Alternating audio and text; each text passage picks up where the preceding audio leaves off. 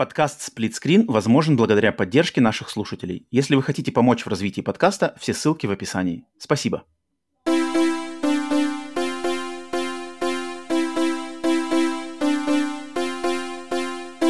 Привет и всем! Вы слушаете подкаст Split Screen Bonus с американской стороны Атлантики. С вами я Роман, с русского полушария Павел. И сегодня обсуждаем шедевр не для стада. Поехали!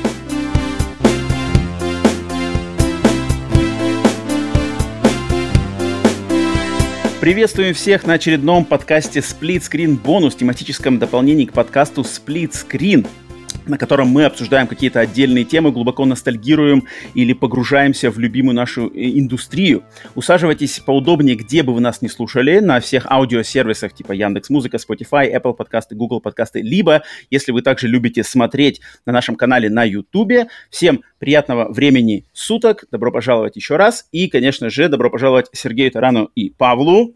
Сергей, приветствую Всем отдельно. привет. Сергуня. Спас- спасибо Привет. за то, что присоединился к нам сегодня в очередной раз. Пообщаться на очень особенную тему, глубокую. Я знаю, что Сергей как раз-таки... Сергей... Фу! Тарам! Э, я знаю, что Сергей как раз э, особенно любит пообщаться, если есть шанс пообщаться на что-то глубоко и пофилософствовать, поэтому я как раз... Особенно под коньячок. Вот, вот, вот. есть? Э, ну, сегодня как-то без коньячка, но сами... Нам, мы on a natural high у нас сегодня будет. После под стола сейчас... Домашний. Эм, и да, по какому поводу мы сегодня здесь все собрались, как вы уже увидели по э, заголовку или по thumbnail этого подкаста, что да, сегодня мы собрались э, разобраться и глубоко обсудить и разобрать игру под названием What Remains of Edith Finch, или ее русское название «Что останется от Эдит Финч». Игра, которая частенько очень упоминается и упоминалась, и рекомен... была рекомендована, и как-то при... приводится в пример часто очень на выпусках подкаста Splitscreen, те, кто нас слушают давно, уже либо знаю, слышали про нее, либо уже с ней познакомились. В общем, э, на нашем подкасте она точно частый гость, так или иначе, но глубоко никогда мы про нее не общались. Mm-hmm. А, а почему мы решили пообщаться сегодня? Потому что Сергей Таран как раз-таки прошел, познакомился с этой игрой совершенно недавно, буквально даже меньше, меньше недели спустя, о, меньше недели назад, назад да. и да, и поэтому я подумал, что, о, отличный, отличный момент как раз-таки собраться, глубоко поговорить про, про эту игру, обсудить ее достоинства, возможно, недостатки и вообще ее место в видеоигровой индустрии и в пантеоне, не знаю, видеоигр, какими они сейчас существуют. А, поэтому Надеюсь, все, кто к нам сегодня присоединяется, в игру уже поиграли, потому что сегодня у нас будут, конечно же, полные спойлеры, полностью мы все будем спойлить от начала до конца со всеми подробностями. Поэтому, если вы с игрой не знакомы, то моя настоятельная рекомендация это просто найти способ с ней познакомиться, потому что времени это у вас много не займет. Игра проходится буквально за 2-2,5 часа челленджа в ней нету, она доступна на всех платформах, в каких-то, возможно, в каких-то а, сервисах подписанных, хотя, может, сейчас уже и нет, э, раньше она точно была, а, выдавалась в сервисе PlayStation Plus несколько лет назад, поэтому, может, она у вас и так уже есть, и вы сами этого не знаете. Mm-hmm. Поэтому если вы не хотите себе ничего заспорить, а познакомиться с этой игрой прежде, чем прослушать подкаст, то это как раз-таки моя настоятельная с вами рекомендация. Ну и отдельное спасибо, прежде чем начнем, конечно же, всем тем, кто поддерживает наш подкаст подписками, лайками, комментариями, любыми способами. Мы благодарны. И отдельно благодарны всем тем, кто поддерживает нас на Бусти и Патреоне. Если вы хотите поддержать подкаст Screen самым лучшим на то способом, то пройдите по ссылкам в описании этого подкаста, где бы его не слушали, и посмотрите э, методы подписки на Бусти и Патреоне, и что там за ваш вашу, на, за вашу поддержку мы как раз-таки предлагаем в благодарность именно от нас. Итак, все, поехали. What Remains of Edith Finch. А, прежде чем прежде чем, значит, мы пустимся в наши личные впечатления, обсуждения и воспоминания по этой игре, а, быстренько я хочу уже по традиции нашего подкаста дать небольшую историческую справку, что такое What Remains of Edith Finch, откуда у нее ноги растут и кем она была сделана. Итак, игра вышла в 2017 году на платформах Windows, PlayStation 4 и Xbox One. Разработчиком этой игры является студия Giant Sparrow, что переводится как «гигантский воробей». Американская студия из известного многим в игровой индустрии города Санта-Моника.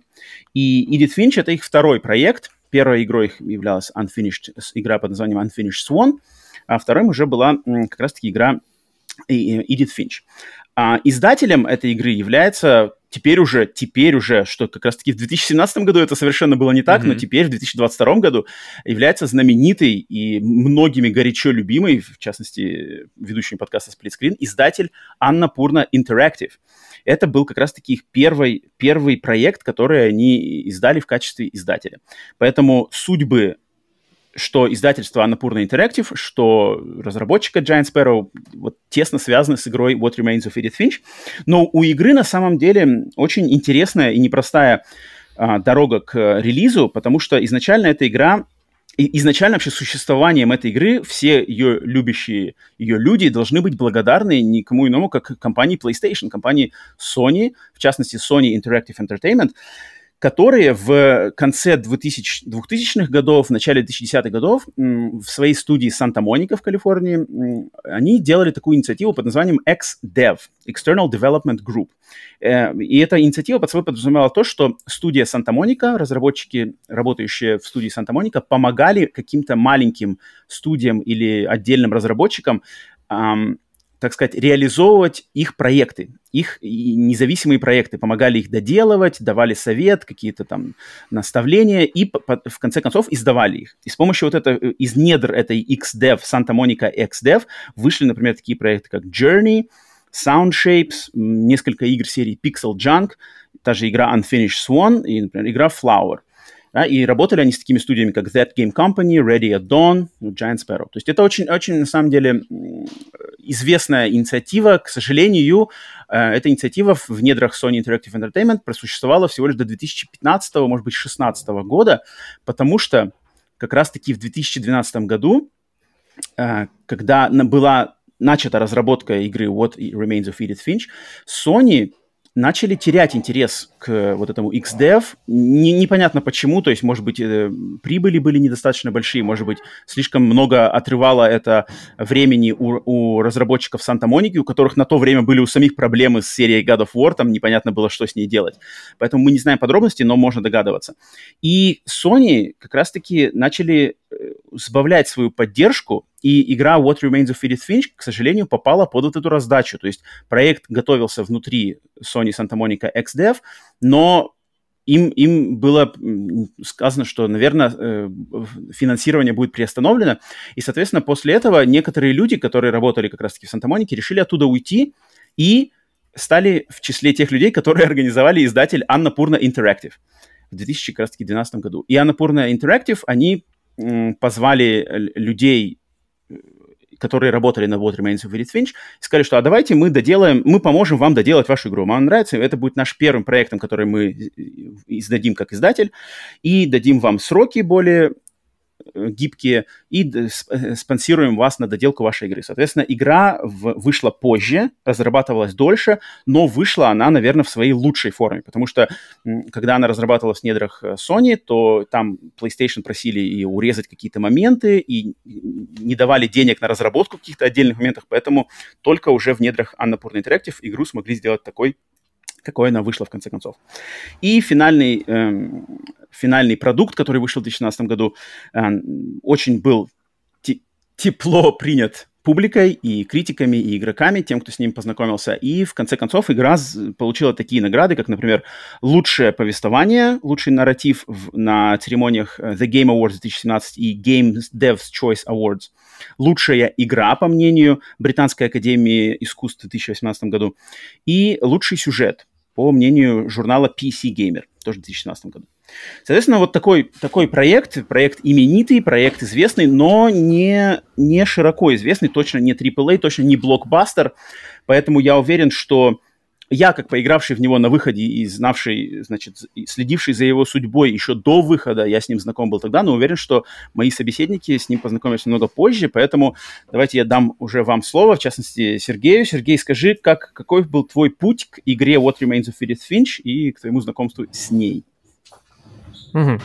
Смотри, э, что останется от Edith Finch, это одна из тех игр, которая ты не помнишь, в какой момент с ней познакомился. Она как будто всегда была фоном, когда-то возникла, и ты просто о ней знал, потому что знал и помнил, потому что люди напоминали.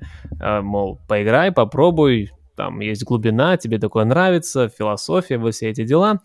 И я про нее всегда помнил, э, но последним напомнил мне про нее как раз ты, и вот тогда я решил, все, окей. А, ты меня убедил тем, что она проходится быстро, там, 2-2,5 часа. Мол, это важный, это важный, на самом деле, Окей, да, если бы она проходилась долго, я бы, наверное, потом отложил, отложил бы ее на потом, и не знаю, когда бы еще ее прошел. А так, 2 часа, я такой, окей, завтра и пройду. Ты мне напомнил, я ее потом купил, зашел. Э, да, думал, что есть в подписке PlayStation Plus Deluxe, ее там не оказалось. Я посмотрел, 2 доллара стоит через Турцию.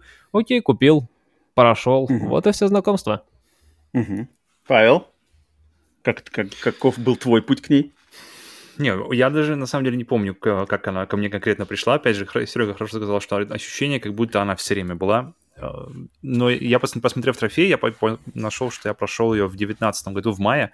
И это, оказывается, как раз-таки был месяц, когда ее раздавали вместе с Overcooked и mm-hmm, mm-hmm. с чем там еще? PlayStation Plus, еще, и, и еще с Timothy и Aliens в Испании и Португалии, если вдруг кому-то интересно. Timothy и Aliens? Угу. То есть э, было What Remains of Edith Finch, Overcooked и Timothy versus the Aliens. Так что все геймеры в Испании и Португалии, я думаю, знают, о чем я говорю. Ну, это на следующем выпуске спецскрин бонус. Да, поэтому, будет... поэтому я познакомился с ней в 2019 году, когда она вышла на PlayStation, когда, то есть до этого времени я помню какие-то твои рассказы, что типа посмотри, посмотри, посмотри, типа это, это, это игра, игра, которую ну, необходимо знать, знать всем, кто хоть как-то связан с видеоиграми. Mm-hmm. Я, окей, ладно, поставил все напоминания, хотя мы с, с Романом часто не сходимся, что значит э, игра, которую нужно знать всем. И, я, и, и я, окей, поставлю себе мысленное напоминание, но как бы и когда-нибудь, когда подвернется момент, я к ней вернусь. И момент подвернулся в 2019 году, когда ее как раз-таки раздавали в плюсе, что, кстати, часто отмазов, бывает. Отмазов не осталось. Да, потому что часто бывает, э, что ты как бы думаешь об игре, и потом она раз выходит в плюсе, и как-то разговоры они были, и такой, вау, на удивление частое mm. явление в моей, в моей какой-то э, геймерской жизни. Поговори о Секира, вот с Арманом. Почаще говоря, Секира. Так, разворачиваем корабль, ребята. Так, ребята, лево руля, едем, едем, едем на восток, едем узнавать, что такое Секиру. Поэтому тогда я так познакомился. В плюсе и прошел спустя два года, да? Да, но это было это, главное, да, что здесь очень важный момент, очень соглашусь с Серегой. Тогда, в 2019 году, это было не так критично, но чем дальше, чем дальше идет время, тем это становится более и более каким-то ощутимым, что если игра, если об игре говорят хорошо, и если она не длинная в прохождении, mm-hmm. это сразу же повышает шансы, что ты с ней можешь познакомиться в каком-то максимально обозримом будущем. Потому что если она, ребят, игра просто супер, ну да, ну, ну да, ну 100 часов, ну, а, алло, алло, ну, раскрывается на 38 часу. Да-да-да. Как, как, вот как, на 38 часу там такое будет. Вот с 38 Потом, конечно, пауза до 73-го, но, блядь, когда на 73-м она возвращается, и ты просто разрываешь. Как бы вот если такие, то все, сразу же, как бы, все, ребят, Удачи. Угу, угу. Окей. А, но вообще, прежде чем, я думаю, двигаться в направлении сюжета этой игры, то я хотел бы все-таки немножко поговорить а именно о том, что это за игра, из какого она жанра, потому что это жанр, который частенько в а, те люди, которые говорят на английском языке, называют как walking simulator. Я думаю, в русском языке уже частенько тоже можно услышать фразу симулятор ходьбы, да, и это, и это на самом деле для многих людей является скорее негативным, негативной mm-hmm. коннотацией, клеймом. негативным клеймом, да, что, что для англоязычных геймеров, что для русскоязычных геймеров. И да, What Remains of Edith Finch как раз-таки является представителем вот этих самых симуляторов ходьбы, хотя я для себя лично в последние несколько лет как-то для меня в голове сформулировалось, сформулировалось да, больше эм, жанр narrative adventure, то есть нарративное приключение, повествовательное приключение, как для себя лично я вот как это для меня лучше эти игры а, вот так вот под таким соусом я их э, подчую. Короче, сейчас, сейчас, мы поэтому... будем, сейчас мы выдумаем кучу жанров, и потом мы будем генерировать в подкасте. И потом... Э, ну, мне... Ну, а почему бы нет? Почему бы нет? Мы, мы, мы же вправе делать. Можем создавать narrative adventure, поэтому всем, всем, всем говорю теперь называть такие игры narrative adventure. Бит из глаз, стреляй на раз, ребят. Вот-вот. А, но да, то есть игра, ее, ее геймплейная фабула заключается, геймплейная сюжетная фабула заключается в том, что девушка по имени Эдит Финч, приезжает, значит, в дом своей семьи. А, семья, которая жила в этом большом, таком очень гротескно выглядящем доме, потому что он, он надстраивался, настраивался, то есть дом, выглядящий очень специфически. Она приезжает туда навестить этот дом, потому что а, по м, лору этой игры над семьей Финч а, висит проклятие. Уже как многие десятилетия висит проклятие, которое говорит о том, что каждый представитель их поколения этой семьи а, рано или поздно погибнет какой-то вот трагической или специфической смертью. То есть никто, никто из них до старости, так сказать, до полноценной, до смерти естественным путем в старости не доживает. Они все, у них, ними всеми проклятие, что они как-то все из них умирают э, тем или иным способом. И Эдит Финч, она как раз-таки последняя представительница этой семьи, и она едет в дом, э, семейный дом, который она покинула много лет спустя, чтобы э, навестить по какой причине не рассказывается до конца игры, но она едет туда, чтобы навестить и, так сказать, э, познакомиться с воспоминаниями и как-то сблизиться с воспоминаниями о своих родственниках и предшественниках вот этой семье.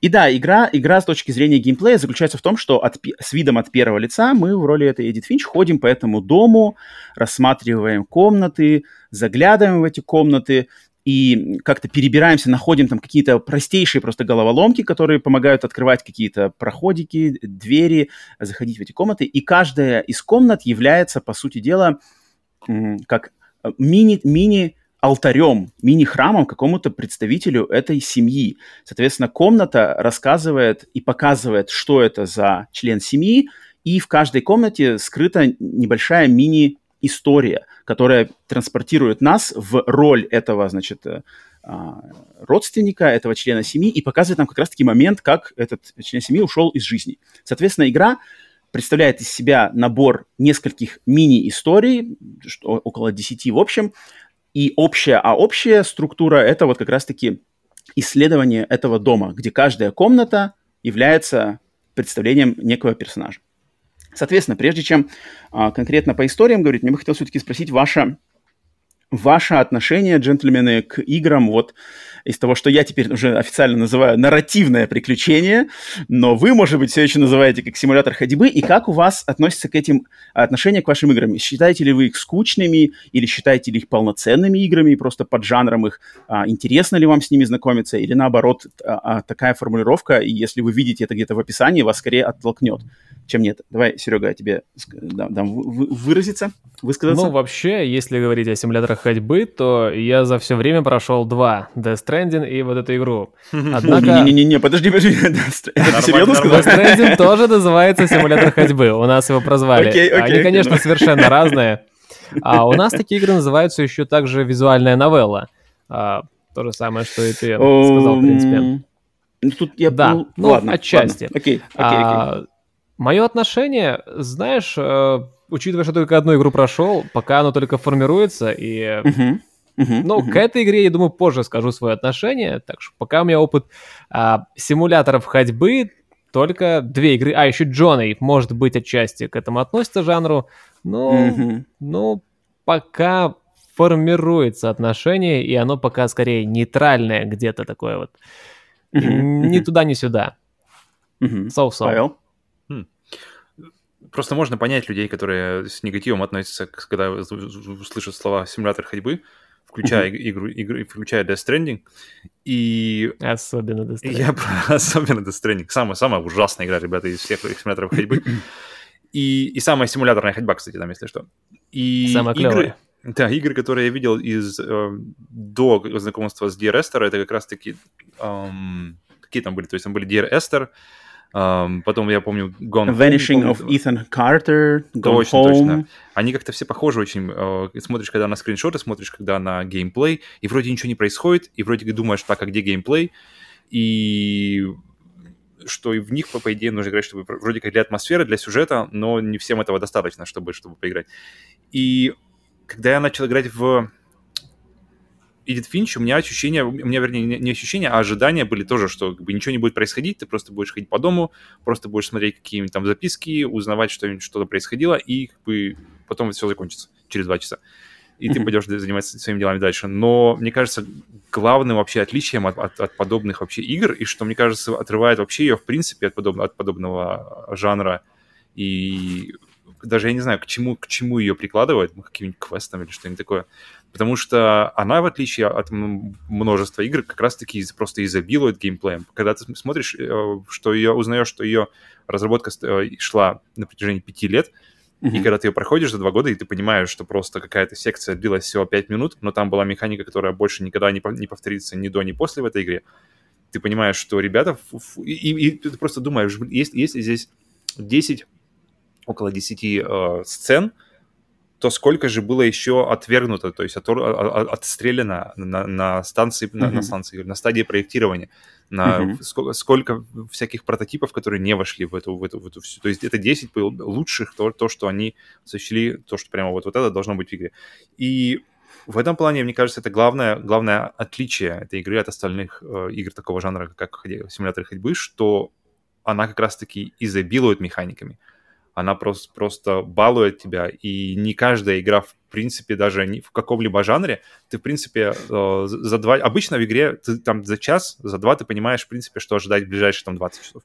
В Dear Esther каждые 5-10 минут тебе подкидывают что-то, что Эдит просто полный... Эдит Финч. Да, да, да, Дэвид Финч э, подкидывает mm-hmm. что-то, что, что постоянно держит тебя в, просто... В...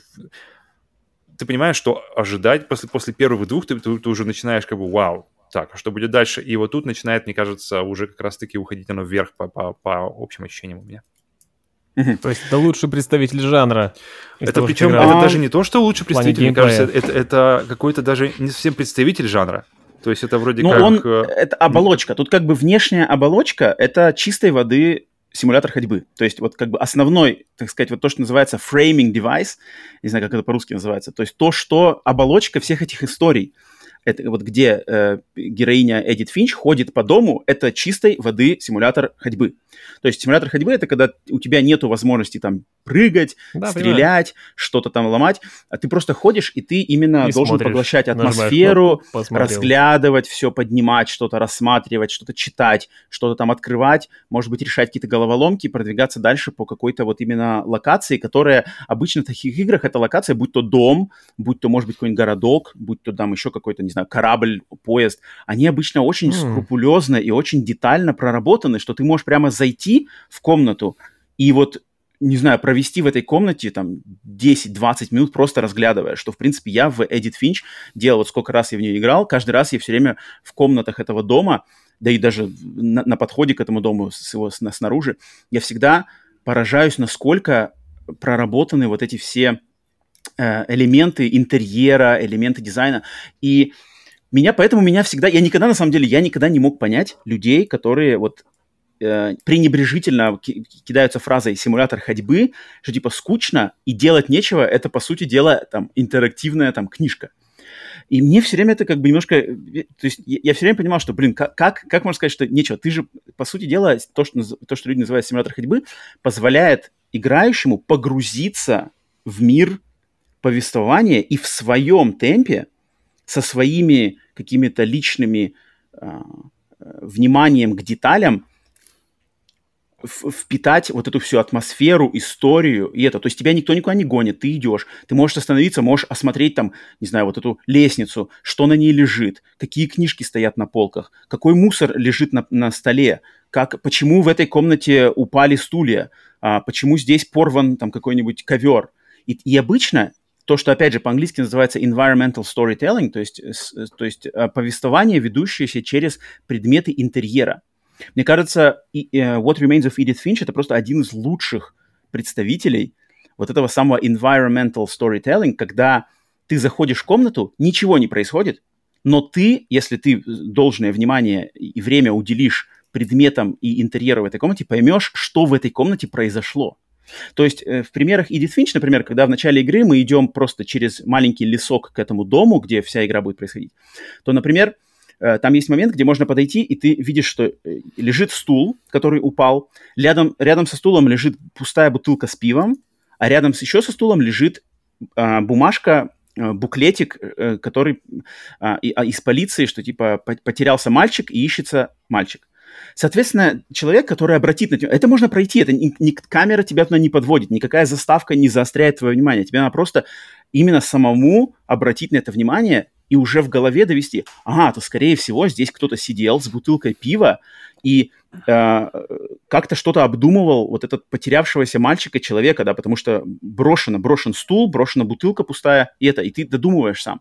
Мне Зайдя кажется, в дом... Проблема, мне кажется, это получается, что как бы, вот это, это все ты не поставишь на обложку диска. То есть, знаешь, вы можете зайти в любую комнату, быть там, там ничего не происходит, вы смотрите вокруг, Uh-huh, и, uh-huh. то есть, это не, как бы, знаешь, не звучит так, как будто это должно увлечет много людей. То есть, это все равно, что, ребята, в Skyrim куча книг, и все их можно почитать, но вопрос, как бы, сколько людей действительно откроют и почитают книги. Я, я помню, открыл э, книгу Dragon, Dragonborn, которая, потому что она выглядела как диск, только поэтому я такой, вау, окей, откроем, посмотрим. И я больше не помню, какие книги я читал еще там. И а, основная проблема как раз с этим жанром это то, что людям просто нет геймплея. То есть мало, мало того, что вообще делать. А зачем, зачем мне вообще нужно там столько кнопок на джойстике, если, если я просто нажимаю вперед и, может быть, нажимаю иногда крестики, может быть, иногда джойстиком верчу там как бы этот предмет там, оп, перед глазами. М-м-м. И, то есть, ну, это, мне кажется, это скорее проблема, которая можно сказать просто вообще, сколько, сколько сейчас людей вообще читают просто книги. Даже, мне кажется, в общем. Потому что тут, тут именно Э, игра не, она не, не, не завлекает тебя стандартными способами развлекательными. Она, наоборот, Но предлагает мы, мы тебе что-то, больше о жанре, и от тебя кстати, зависит. Я, я думаю, ну, я думаю, и, и жанр есть... вообще. Этот жанр, да, этот жанр, он так, он, он как Потому бы... Потому что эта игра, мне кажется, не, не, совсем, не совсем как раз-таки... Э, то есть она имеет все это, да, но mm-hmm. при этом она имеет и геймплей. То есть она не, ты не просто, ну, блин, ну смотри, какие луга, ну классно. Но, сна- но сначала, с первых, с первых пяти минут ты с ним не, не познакомишься. Геймплей первый первый момент, когда ты увидишь какой-то другой геймплей, он будет через там сколько, ну, минут 10 надо, наверное, найти, да, там какие решить небольшие головоломочки, и будет первая эта история. И мне кажется, вот здесь, то есть я, я, я понимаю, что это не, то есть это сложно продать, вот как ты уже сказал, да, что это, это сложно презентовать человеку, mm-hmm. точнее, не, не, не человеку, а как раз-таки тем самым массам, да, которые требуются для гигантского успеха какого-то проекта, это сложно представить. То есть, то есть вот, вот вам дом, и вы можете в нем ходить и все это сами э, исследовать, и вы получите этот кайф. Это, это как бы это сложно. Тут надо как бы самому как-то уже самому знать, что от этого можно получить кайф, а тебе не покажут. Ну, кайф уже э, был? Почему? Почему? Поэтому почему этот так шедевр может, как раз не, не для всех? этого могут получить кайф, даже если mm-hmm. массам это преподнести правильно, ну такой, окей, чел какой-нибудь скажет, мне, мне это, ну, ладно, мне это не интересно ходить изучать это все, я хочу поиграть в игру, хочу вот автомат в руки, бежать, стрелять, или хочу героя, ну, который да, что-то да, делает, да. проходить. Э, ну вот скорее, поэтому, мне кажется, нишевое мне кажется, суть. С, эм, жанр симуляторов ходьбы, он как раз-таки соответствует именно как вот прочтение книги в формате видеоигры. То есть, если, если есть традиционное чтение книги, то, например, игры, и, и только игры, позволяют нам стать частью вот этого повествования, да, книжного или там какого-то. И когда игра это делает не с помощью традиционных примеров кино, да, то есть заставками и какими-то срежиссированными моментами, она как раз-таки тебя, наоборот, лично ставит туда, дает тебе свободу перемещения, не свободу действия, а свободу перемещения и свободу выбора именно темпа и последовательности знакомства с сюжетом. И вот мне кажется, как раз-таки Идит Финч и другие представители жанра э, симуляторов ходьбы, они вот, они дают, то есть они дают тебе дом и ходи, ты можешь пойти в эту комнату, ты можешь пойти в эту комнату. Ты должен в голове держать, ага, в этой комнате я увидел то, запомнить, пошел в эту комнату, в этой комнате я увидел то, запомнить. Это в голове начинать параллельно складывать картину всего этого, потому что здесь нету, нету как бы нету линии, четкой линии повествование. В каких-то играх она вообще разбитая. В Видит Финча, кстати, это более, более, более линейно, на самом деле, чем в других. Например, ну, кстати, если, если то есть весь, весь, весь фокус идет на то есть, как ты говоришь, книга, и то есть это получается чисто нарратив, чисто повествование. Uh-huh, uh-huh. Повествование должно тогда рвать. То есть это должно быть, если это главное, на что ставится фокус, если это главное вообще, то есть ты ничего не делаешь, кроме как получаешь эту, эту историю, то история угу. должна просто рвать на куски, она должна быть просто 10 из 10, потому что больше, не, больше ничего, ничего ее не вытянет. То есть, в принципе, людям... Ну, естественно. Э, ну, естественно тот, тот, взять тот же Doom, например, да, последний. То угу. есть э, в нем хорошая история, интересно прописанные персонажи, но, в принципе, но, но, но ты этого не узнаешь, если ты не, полезешь, не полезешь в кодекс, не полезешь искать историю, смотреть этого всего. И, в принципе, большинству людей пофиг, потому что им хватает крутого геймплея. И поэтому там, в Доме, даже, может быть, может, могло бы и не быть а, никакого есть сюжета, и никто, никто бы даже не страдал то mm-hmm. в этой игре нет, нет как бы вот этого спасительного круга, который мог бы вытянуть. Ребят, а ладно, в принципе, мне не, не очень интересно, что там садит Фич, давайте, короче, а, рубить голову рыбам, только быстро, mm-hmm. и, и, рыбы, и рыбы еще отстреливаются, и там, короче, у них еще AI крутой, и они за, за ящиками сидят. И У всех, Нет, ну... у всех ли вот из, из названных э, игр сюжет, история, нарратив, просто, которые тебя просто рвут, которые ты... Ну, тут надо понять, что значит, что значит, что они рвут, что значит рвут. То есть, как ну, бы иногда же, чтобы... иногда же мощнейшие мощнейшие произведения повествовательные, они могут быть очень тонкими, они могут на тебя тонко воздействовать. Ты, можешь быть, прочитаешь их, а всю его соль поймешь там через пять лет. Когда ты как-то где-то это, и ты такой поймешь, бляха, нихера себе. Пожалуйста, Тут если как будет так, тоже замечательно. Очень разное. Именно оно ну, должно быть просто качественным. Оно должно, оно, оно теми... должно заходить с теми играми жанра симулятор ходьбы, с которыми я знаком, а, например, привести вот Gone Home, um, Ethan, uh, Vanishing of Ethan Carter, uh, Everyone Has Gone to the Rapture. Вот эти игры, они, они на самом деле соответствуют. То есть у них на самом деле не просто там какая-то хрень налеплена на красивый сеттинг. Нет, там на самом деле есть э, куда копнуть, над чем подумать и во что погрузиться. Просто Эдит Финч это, это выкручивает максимум тем самым, что, по сути дела, в этой игре таких как бы вещей больше из-за из из самого формата этой игры, что это, по сути дела, набор а, маленьких историй, да, Антология. как рассказов, да, рассказов, антология рассказов внутри общей книжки-оболочки. И она просто, она, она дает тебе разнообразие плюс, плюс вот эту смысловую нагрузку. Потому что если вот идти, идти более конкретно в сами истории, да, э, то есть персонаж, э, э, семья Финчей, семья Финчей, которая, над которыми висит вот это проклятие, э, которое гласит, что каждый из них умрет какой-то, значит, не своей, так сказать, смертью в какой-то определенный момент своей жизни. И в игре мы ходим по э, разным комнатам этого дома, и каждая комната, вот опять же, э, беря это как пример вот этого повествования через предметы интерьера, каждая комната это, по сути дела, алтарь, и, по сути дела, это как эм, маленький, не знаю, маленькая репрезентация персонажа. То есть, когда мы заходим в комнату какого-то персонажа, там все в этой комнате, все настолько тонко сдизайнено от книжек на полках, от предметов интерьера, от того, что лежит на столе, от того, какие там, как вещи разбросаны или наоборот не разбросаны, какие плакаты висят на стенах, какие вещи там поставлены в этой комнате. И даже до того, как мы погружаемся в историю, связанную с этим персонажем, мы уже по комнате можем, в принципе, понять, кто это, кто, с кем, знакомство с кем нас это ждет. Э, и, например, я, я для себя могу выделить, если у вас будет добавить какие-то другие, я, например, из, этой, из этих 10, okay.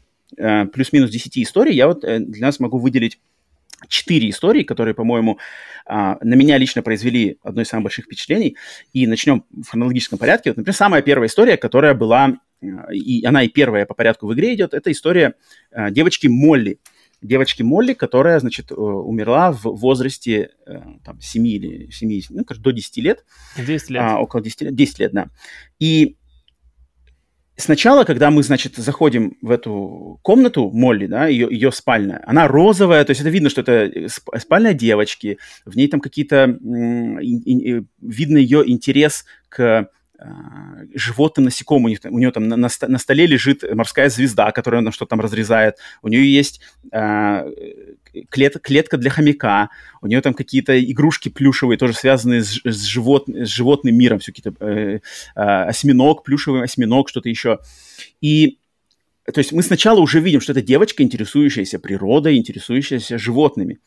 Э, затем мы начинаем э, вникать в ее историю, и история показывает нам, что то есть интересным, интересным способом показывает, что девочка, нам, как, нас, игра нас помещает в ее, так сказать, в ее роль, в ее, в ее тело, и она просто один, одним вечером э, очень проголодалась. Ее мама послала спать, она проголодалась и пошла есть все подряд. То есть прошла есть э, зубную пасту, еду для хомячка, какие-то э, ягоды, которые лежали на, на, на, на, на окне. И потом, значит, она превращается вдруг в кошку, начинает прыгать по деревьям, то есть игра тебя э, просто берет, э, значит, э, Мы понимаем, что вещества да, начинают, в этот момент вещества начинают работать.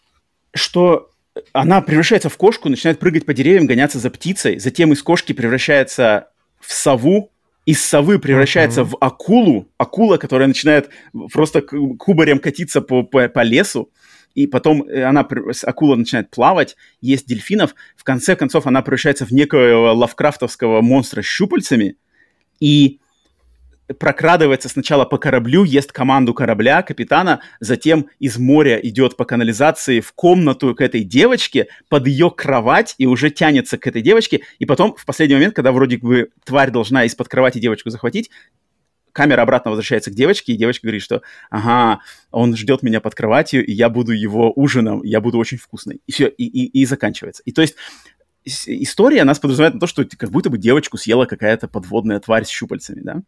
Но мне кажется, здесь вот как раз-таки в первой этой истории и закрывается смысл того, что это, как эта игра, как э, Финч, игра распоряжается с именно трактовкой, трактовкой событий.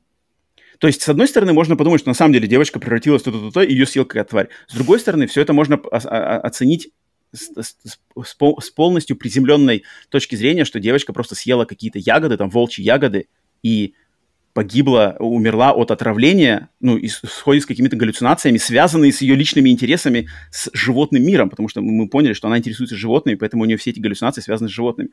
И меня вот как раз-таки этот, этот подход, то есть, когда я, я в эту игру заходил с нуля, меня поразило, то есть, я, я сразу понял, что я когда девочка превратилась в кошку, а потом в акулу, я понял, что я, я нахожусь в руках творцов, которые вот, они на самом деле, они не боятся расширить границы повествования, границы какой-то артистичности. Вообще, то есть, тут их нету границ. Я, я понял, что от игры теперь, теперь я даже могу ожидать все, что угодно.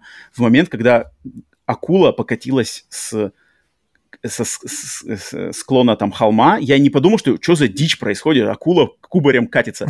Нет, я наоборот подумал, вау, тут полет фантазии, полет авторской фантазии здесь будет очень... Я, я как бы, я нахожусь в руках авторов, которым я могу полностью довериться. То есть все, я вижу, я вижу, что вас не сдерживает вообще ничто, и вы готовы какие-то простые вещи, то есть, по сути дела, смерть маленькой девочки от отравления ягодами презентовать мне таким способом, до которого я лично сам бы никогда бы не смог додуматься, что такое вообще можно как бы осуществить, особенно в формате видеоигры. Поэтому если у вас что сказать по истории Молли, вот которая первая и которая мне одна из тех, что мне запомнилась. А, Сергей? Угу. Uh, ну, начнем с истории, да, тогда, окей. Uh, да, это была первая история, которую я тоже увидел, и все, как ты и писал, вошел в комнату, увидел все эти вот вещи, понял, что здесь живет девочка, интересуется животными, у нее был хомяк, по-моему, он погиб, что она там тоже прокомментировала, по-моему, Эдит, она тоже комментирует, когда ходит по комнате, а, какие-то вещи, воспоминания свои, что сюда не пускали. Да, важно, что Эдит, мать, не пускала в эти комнаты, и как только кто-то погибал, она эти комнаты запечатывала, там даже видно запенено. Вот, да, да, дверь, да, даже воздух оттуда не выходил. Не пускают, но да. есть глазок. Глазок да, кто-то да. пробил, и можно заглянуть туда. То Нет, там, мне первое... кажется, глазки сделаны специально, потому что они как раз-таки были как замороженные, вот именно как алтари да, репрезентации кто-то членов сделал семьи. специально, я помню эту фразу, что... Там что-то было, да, такое, да, да, ты прав. Что прав. сделали глазки, потому что, чтобы посмотреть туда. Ну, для mm-hmm, нас, да, чтобы mm-hmm. посмотреть. Потом мы попадаем в эту комнату, и самое первое впечатление хочу о доме. Погулял по дому, и я mm-hmm. помню это впечатление, что люди здесь живут странные. И такие mm-hmm. мысли закрались какие-то, что вот они на отшибе, мы смотрим на них, как они, что они странные. Я mm-hmm. смотрю на них, что они странные. А может, мы странные, мы живем все по каким-то стандартам своим, и они на нас смотрят, что мы странные. Мы ненормальные, mm-hmm. они нормальные. Вот такая мысль закралась, когда я начал гулять так. по дому. И она, в принципе, потом и подтверждалась, что это люди с своим воображением, но это про mm-hmm. все семейство. Что касается Молли, да, я помню такой, ага, ага, в кошку превращается, окей. Я понял, что да, скорее всего, она погибла вот, от того, что отравилась, но я думал, что пастой отравилась. А, потом, ну, ну тут опять же интерпретация, все открыто Да, у каждого своя. Окей, она кошка, она сова, то надо еще совой словить э, зайца. Сначала больш... совой обычный, потом большой совой. Если да, ты ловишь... Да. А, не-не-не, зайца маленького, Сначала потом большого зайца, зайца. маму зайца. Если да, ловишь да, зайца да. большого, еще дают тебе э, золотой трофей. А, да, только я его не получил, потому что заяц э, ушмыгнул. А, тебя. Я такой, блин, ага, Ага, эта игра будет такой, потому что а, когда говорят, что шедевр, у меня у меня шедевр э, синоним слову, ну это мое личное откровение. Mm-hmm. То есть я ждал mm-hmm. откровения, я всегда жду от произведений, которые говорят шедевр, что там будет откровение. А откровение, к сожалению, ну допустим, в моей истории там, uh-huh. знакомство с играми, книгами, фильмами, их реально очень мало. И часто uh-huh. люди говорят шедевр, шедевр, шедевр, но я только две книги за всю жизнь почитал, которые были откровением. Это, это то, что... Ну, окей, еще и фильмы, два фильма. Но два я отмечу отдельно книги, потому что ты почитал, и у тебя в голове совершенно новые мысли. Они тебя разворачивают на 360 градусов, потом еще на 360, и получается 720, и ты мыслишь по-другому. Вот это откровение. Были еще mm-hmm. два фильма, которые тебе вкидывают новые мысли. И когда говорят шедевр, я тоже жду, что это подкинет мне новые мысли. И вот это вот, пожалуй, э, заспойлерю, это одна из мыслей, которая вот э, эта игра подкинула, что э, люди живут вот так на отшибе, и, мы, и я думаю, что они странные. Но, может, я странный, а они, они странные. И это нормально. Кто сказал, что такое нормально? Кто сказал, что ненормально запечатывать комнату и чтобы туда больше никто не заходил? Ну, типа для нас это дичь, для людей, которые, вот, ну, западные... Которые живут в двухкомнатных квартирах, запечатать одну комнату. Ну, здравствуйте, пожалуйста. Вот, но окей, окей, вот эта мысль была, ну и потом дальше я понял, что ждать э, крупного откровения, что я в конце опять развернусь на 720 градусов в своем мышлении не будет, но окей, буду играть дальше, думаю, пройду, ознакомлюсь, но дальше, думаю, ты продолжишь еще истории других персонажей, и я скажу, что меня впечатлило. Если нет, тогда uh-huh, я uh-huh. сам возьму слово. А, а мне интересно, у тебя был момент вот удивления, вот когда девочка съела ягоду, потом такая оп-оп-оп, и вдруг типа я стала кошкой. И, там, и я стала совой. У тебя есть такой... такое? То есть мне кажется, вот этот момент, что она из окна своей комнаты опа, и прыгает на, на ветку дерева, и такой, я кошка. А потом типа, а и вдруг я стала кошечкой. акулой. И потому что эта игра изначально, я, я читал про ее создание, изначально эта игра задумывалась вообще как хоррор-проект. Она должна была mm-hmm. намного быть хорроровой. Но они в какой-то момент стали разработчики недовольны, и как раз-таки первым моментом, которым, как бы, который преломил ход разработки игры, стал, стала идея одного из разработчиков в команде, кто сказал, а давайте типа превратимся в акулу с одной стороны. Вот пусть наш персонаж превратится в акулу и будет катиться по лесу. И они оттолкнулись, они взяли вот этот просто момент с акулой и от него развили дальше вот это, как воображение их работает в контексте игры. Вот именно этого момента с акулой, где главная героиня вдруг на секунду превращается в акулу, катится ну, вначале короче, по лесу, по принципу, а почему бы нет? Воду. Давайте, а давайте вот это еще, а почему бы Ну да, да, то есть они как-то решили сделать, э, пойти куда-то, знаешь, вот куда вот фантазия ведет, в какие-то вроде совершенно не, невиданные дали, но давайте попробуем разобраться, а что там кроется в этих далях. Мне кажется, они как раз-таки поставили перед собой такую задачу и, и прекрасно с ней справились. И самая первая вот эта история Молли, она сразу же меня настроила на тот лад, что бы я, я тут прямо буду сейчас ожидать прямо полета фантазии, и не было разочарован. Поэтому, Павел, у тебя есть что сказать именно по истории Молли? Я даже начну с того самого начала игры, и даже больше с до того, как ты запускаешь игру, и ты видишь просто э, вот эту вот картинку, да, с названием игры, и, и, за, и, и на заднем фоне ты видишь дом, Давай. и у меня дом все время этот ассоциировался с, с домом, который существовал очень долгое время в Архангельске, он назывался, да, да. вот прямо посмотрите в интернете, он называется «Дом Сутягина». Небоскреб Сутягина, мне кажется. Это один... Небоскреб не, он, прям, он, он назывался Дом Сутягина. Ну, там уж как его назвали. И это один... Это, по-моему, какое- какое-то время он был самым высоким деревянным домом в мире. В мире, да-да-да. И, и он выглядит прямо вот как, каждый раз, когда я вижу заставку вот этот Эдит Финч, и когда я вижу вот этот вот э, как называется, силуэт дома, я все время вспоминаю про этот дом, который, к сожалению, я не знаю, или к счастью, раз, разобрали как, какое-то время, не, разобрали какое-то время назад, потому что он, ну, блин, ну ты представь, он, он, потому что он сделан был реально вот как этот дом, то есть он просто в, в основании был дом, и, и, и на нем стоит, стояли просто какие-то отдельные блоки с как, какими-то непонятными конструкциями, соединенные друг с другом, и все это выходило в огромную какую-то вот действительно в, в крепостную такую башенку на самом верху, которая так... тоже была деревянной. И там же, там же по задумке как раз-таки этот э, да, да, коммерсант да, да. Сутягин строил его, чтобы сидеть на самом верху, попивать mm-hmm. что-то коньяк и смотреть на устье Великой Северной Двины. Вид охрененный оттуда. Я уверен, что... я, я, я уверен, что если он хотя бы раз там посидел, то, я думаю, он почувствовал, зачем он не зря посидел. сделано все. Вообще не зря но, но просто представить, если вот эта вот непонятная конструкция нависает над твоими домами, которые вокруг стоят, потому что это, в принципе, вокруг-то частные дома, и если так херовина куда-нибудь завалится, то понятно, что mm-hmm. завалит остальных. Но я даже ходил туда, я помню, специально ходил, потому что я хотел посмотреть, как это выглядит, и он выглядит настолько же сюрреалистично, насколько выглядит дом в игре. И у меня начал мой какой-то интерес, на самом деле, вот с этого, посмотреть, как, как, э, как, как, как мое путешествие пойдет по дому в игре, и я буду, и, и мне было, я все время представлял, что это я нахожусь в доме Сутягина, и я забираюсь на, на, на эти дома и смотрю, как, как там живут все внутри. Но для меня, на самом деле, я не, не ходил вот эти вот, я не проводил там по 20 минут в комнате, я точно помню. Я, то есть я не то, что я прямо, знаете, так, где следующая дверь, куда меня ведут, так смотрим, куда свет, где там желтые полоски, знаете, вот так вот. Нет, я, mm-hmm. я, я, я заходил в комнату, как бы осматривался, пытался понять, что от меня требуется, и, ну, плюс-минус как-то смотрел, но я точно помню, что я не, не старался, для меня не было целью впитать атмосферу и всего остального, то есть я хм. ходил, mm. осматривался, но я так или иначе старался держаться э, геймплея в первую очередь. И если бы его не было, то я бы, наверное, у меня бы она стояла значительно ниже, чем она а, в, моей, в моем каком-то личном рейтинге, чем она стоит сейчас.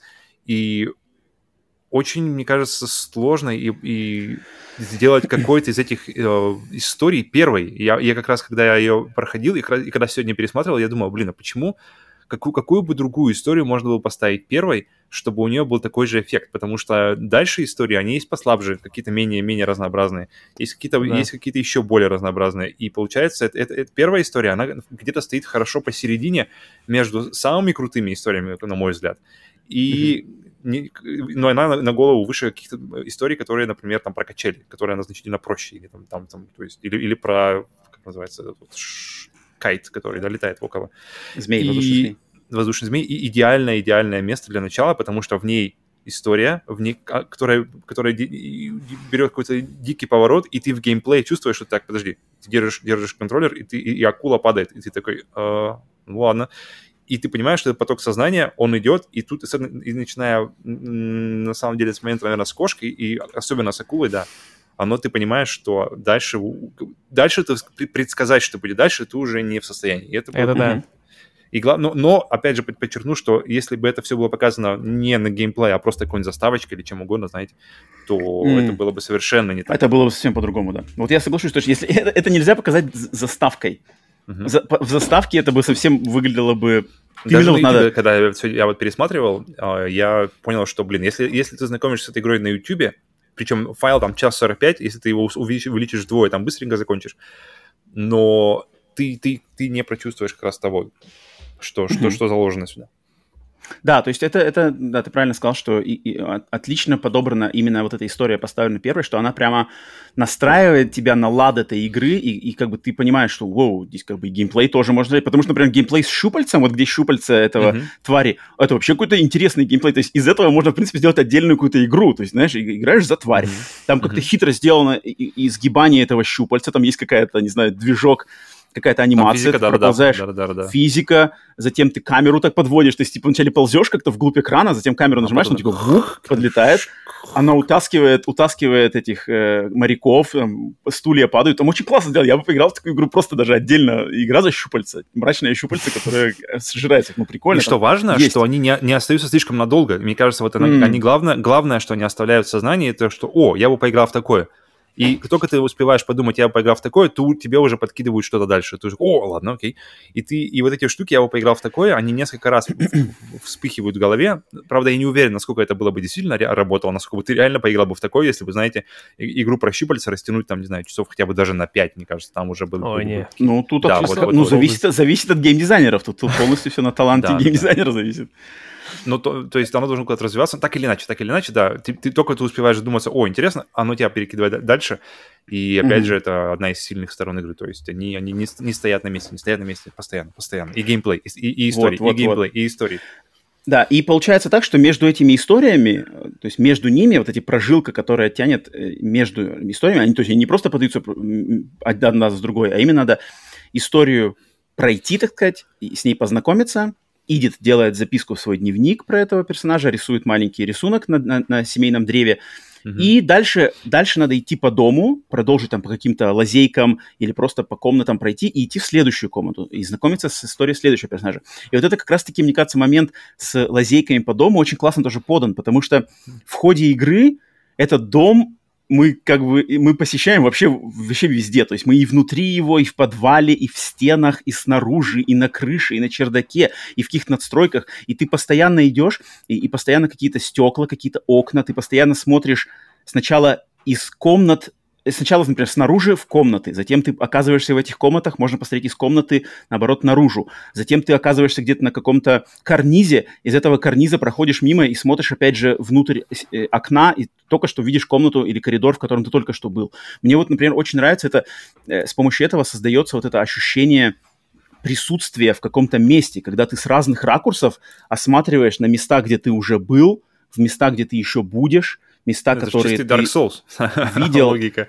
ну, ты видел как бы, но ты как-то с другого ракурса, например, там какое-нибудь окно в, на, окно в крыше, встроенное в крышу, да, ты можешь э, сначала его увидишь из комнаты из этой, а затем ты на, окажешься в какой-то момент на крыше и можешь посмотреть уже вниз в эту комнату, и там все те же самые объекты. Ты смотришь, и это постоянно как-то, знаешь, и, и, как будто бы это дом и, и, и наш путь по нему, который полностью, конечно, проложен разработчиками, но он так, он так плетется и вьется, вокруг этого фантазмагоричного, необычного дома, что, блин, я вот от этого, например, лично я ощущаю очень большой кайф, меня очень сильно заземляет и погружает в мир вот это все постоянное, как бы разные ракурсы, такая прямо пяти, пяти, пятимерная модель этого мира у меня в голове автоматом, по сути дела, строится когда ты вот перебираешься между комнатами. Поэтому, мне кажется, это, это тоже очень немаловажная часть атмосферы и повествования этой игры, вот это путешествие по дому.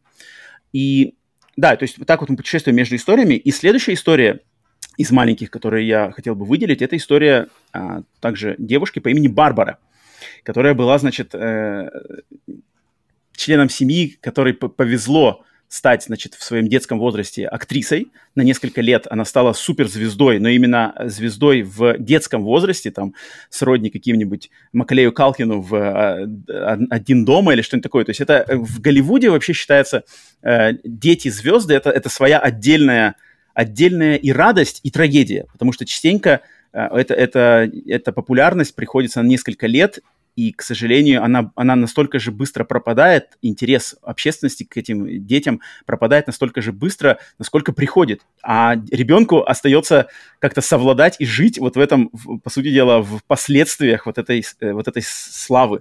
И эм, Барбара как раз-таки девочка, которая стала знаменитая э, благодаря своему крику. Она снялась там в каком-то... Ее, сняли в каком-то фильме про снежного человека, что там «Я и мои приключения с Бигфутом».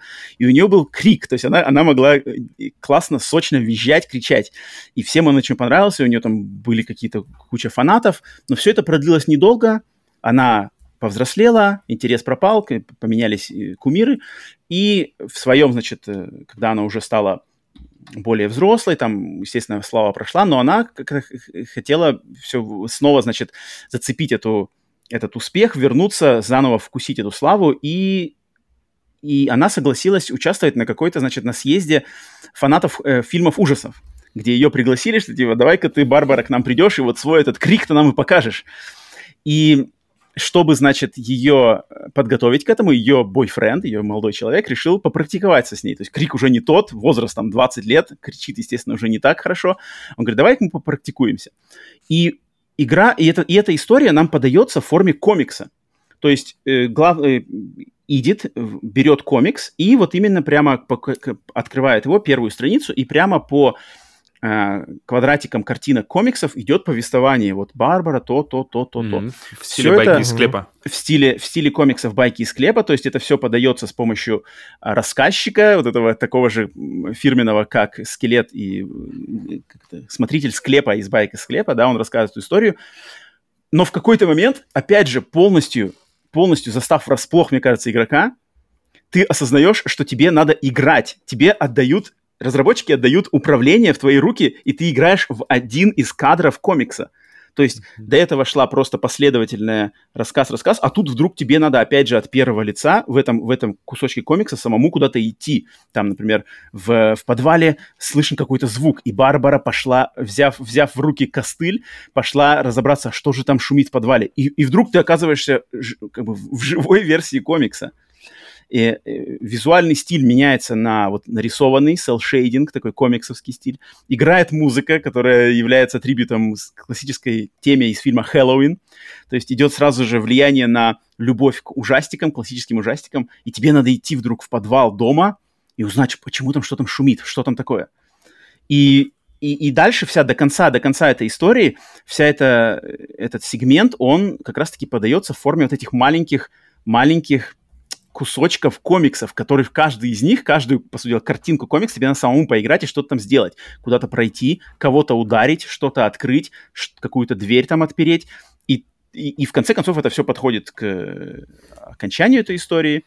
И опять же, мне показалось здесь опять полностью подтверждение того, что вот он, геймплей, он есть, и он подан опять с какой-то совершенно неожиданной, креативной, интересного угла, полностью меняя стилистический подход, полностью меняя повествовательный подход. То есть ты, ты уже не прыгаешь кошкой по деревьям детской, а здесь какой-то ужастик, кто-то кто скребется, какой-то маньяк, маньяк с, э, с этим, с крюком вместо руки, хочет Барбару убить, надо его как-то отбиться от него.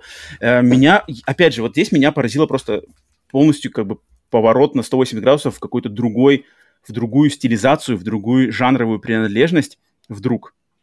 И визуальное, визуальное, естественно, оформление всего этого. Сергей, что тебе искать по истории Барбары? По-моему, это была не вторая история целиком, но мы не по порядку идем. Угу. Но она вот, э, да, она запомнилась, ты прав. И когда я начал уже играть эту историю, именно играть, а не смотреть. Mm-hmm. Такой, окей, прикольно. Mm-hmm. И помню, что в конце там еще такая шутка, а, там шутит, типа, а осталось только ухо. Ухо хочешься. И такой, хе-хе-хе-хе-хе-хе, такой смешок. Байки слева. Окей, окей, прикольно, прикольно. Помню, в этот момент в истории Барбары э, я словил себя на мысли, что а тут, однако, еще и прикольно, потому что прикольно и какой-то позитив, э, пусть и там трагедия, человек погиб, но uh-huh, в то же самое время как-то это весело еще и подано. И ну вот в этой подумал, истории окей. это подано вот, на самом деле с, с юмором, с черным да. таким, с черным, но юмором. Да. Это вот именно конкретно в этой истории, да. Мне mm-hmm. кажется, даже они все, они все части, они все, да, ну, то есть когда, когда она падает все... акулой, то есть это, а. это тоже очень-очень Там скорее больше какой-то то, то есть по-разному, то есть а здесь было именно как-то прям весело. Mm-hmm. Такой, окей, а то игра такая размеренная, даже где-то, может быть, меланхоличная. Mm-hmm. Здесь, окей, весело, окей. Эта история запомнилась именно тем, что, ага, весело, и именно на этой истории я сказал, что, блин, в этой игре все-таки геймплей, хотя дальше еще будет одна история, где геймплей, вот там я mm-hmm. хочу потом отдельный акцент, как же там классно. Вот тот mm-hmm, самый mm-hmm. история Льюиса. Mm-hmm. Это лучшее, на мой взгляд, что было доберемся, в этой, доберемся. Подтверждаю, в этой подтверждаю. игре. Доберемся, доберемся, а, конечно. Барбара, да, что весело, прикольно, молодцы, окей. Но там уже на Барбаре я убедился, что окей, тут откровения не будет, я понимаю, что это все личные трагедии, каждого и каждый найдет э, что-то свое в этих всех трагедиях, но... Mm-hmm.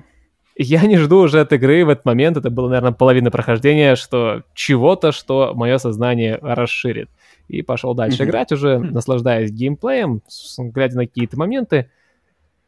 Павел? И самое приятное, а, момент, что... Серега, да. Угу. Да, самое приятное, что вот вы отмечаете, я тоже отмечу, что история закончилась, и некоторые, они, они такие проходные, типа, а, окей, и они тебя не задерживают. Ты идешь дальше, хорошо, следующая история, давайте следующую, может, там, там что поприкольнее будет. И потом, а, вот здесь прикольно, окей, закончилось дальше. Они тебя не нагружают и не заставляют долго на них задерживаться. Прошел дальше, дальше, дальше, дальше. Конец, окей. Павел, есть что по истории Барбары? Мне интересно просто... Эм... Серега, а что, что, что значит mm-hmm. откровение? То есть как, как ты видишь откровение? То есть и не были ли ожидания у тебя э, были, от были. игры какие-то слишком, были. может быть... Ну э, да, я уже говорил, что мои личные специфические ожидания, у меня всегда такие, когда хм. говорят, что шедевр, я жду откровения. Для меня откровение это то, Короче, что... не надо говорить, просто поиграть сказать. Просто клевая игра, в ней есть, в ней есть фишка. Может не понравится, никому не нравится, может тебе понравится. Потому что слово шедевр, мне кажется, им часто разбрасываются, но mm-hmm. не все произведения его заслуживают. Шедевр для меня это, mm-hmm. это, это равно откровение, когда ты mm-hmm. посмотрел или почитал или поиграл, и ну, ты изменился, ты стал другим человеком, mm. ты это ощущаешь, когда, потому что все на нас влияет, но есть такие произведения, которые ты четко знаешь, вот, я в 24 года почитал эту книгу, И я изменился благодаря ей. Вот, вот для меня шедевр. Истинный шедевр, то, что а я могу поставить были? пьедестал. Да, видеоигры, были? видеоигры такие, которые... То есть мы два фильма, две книги, но есть ли игры такие вообще, на самом деле, которые, после которых ты уже не был прежним? Нет, таких игр не было. Были игры, которые подкинули какие-то мысли или геймплеем удивили. Это одна из них, ну, какие такие размышления, пусть не слишком глубокие, как я считаю, такие, может быть, где-то, ну, чуть глубже поверхности, чуть ниже дерна, окей. Вот это одна из них, но откровения в играх пока я не увидел, и уже прихожу к мысли, что, ну, не стоит ждать. Просто когда люди говорят шедевр, ну, хорошо, я поиграю. Мне кажется, и игры, когда уже, мне кажется, когда ты доходишь до точки, что не стоит ждать, и, и, и ожидания И оно пад- придет. падают просто. И оно как раз Да, и мне, придет мне кажется, это хорошее место, чтобы как раз-таки оно и нагрянуло к тебе. И Ну, продолжая тему, про- просто Мгм. Серега хорошо сказал по поводу проходная, проходные, ну, эм, слово проходная именно.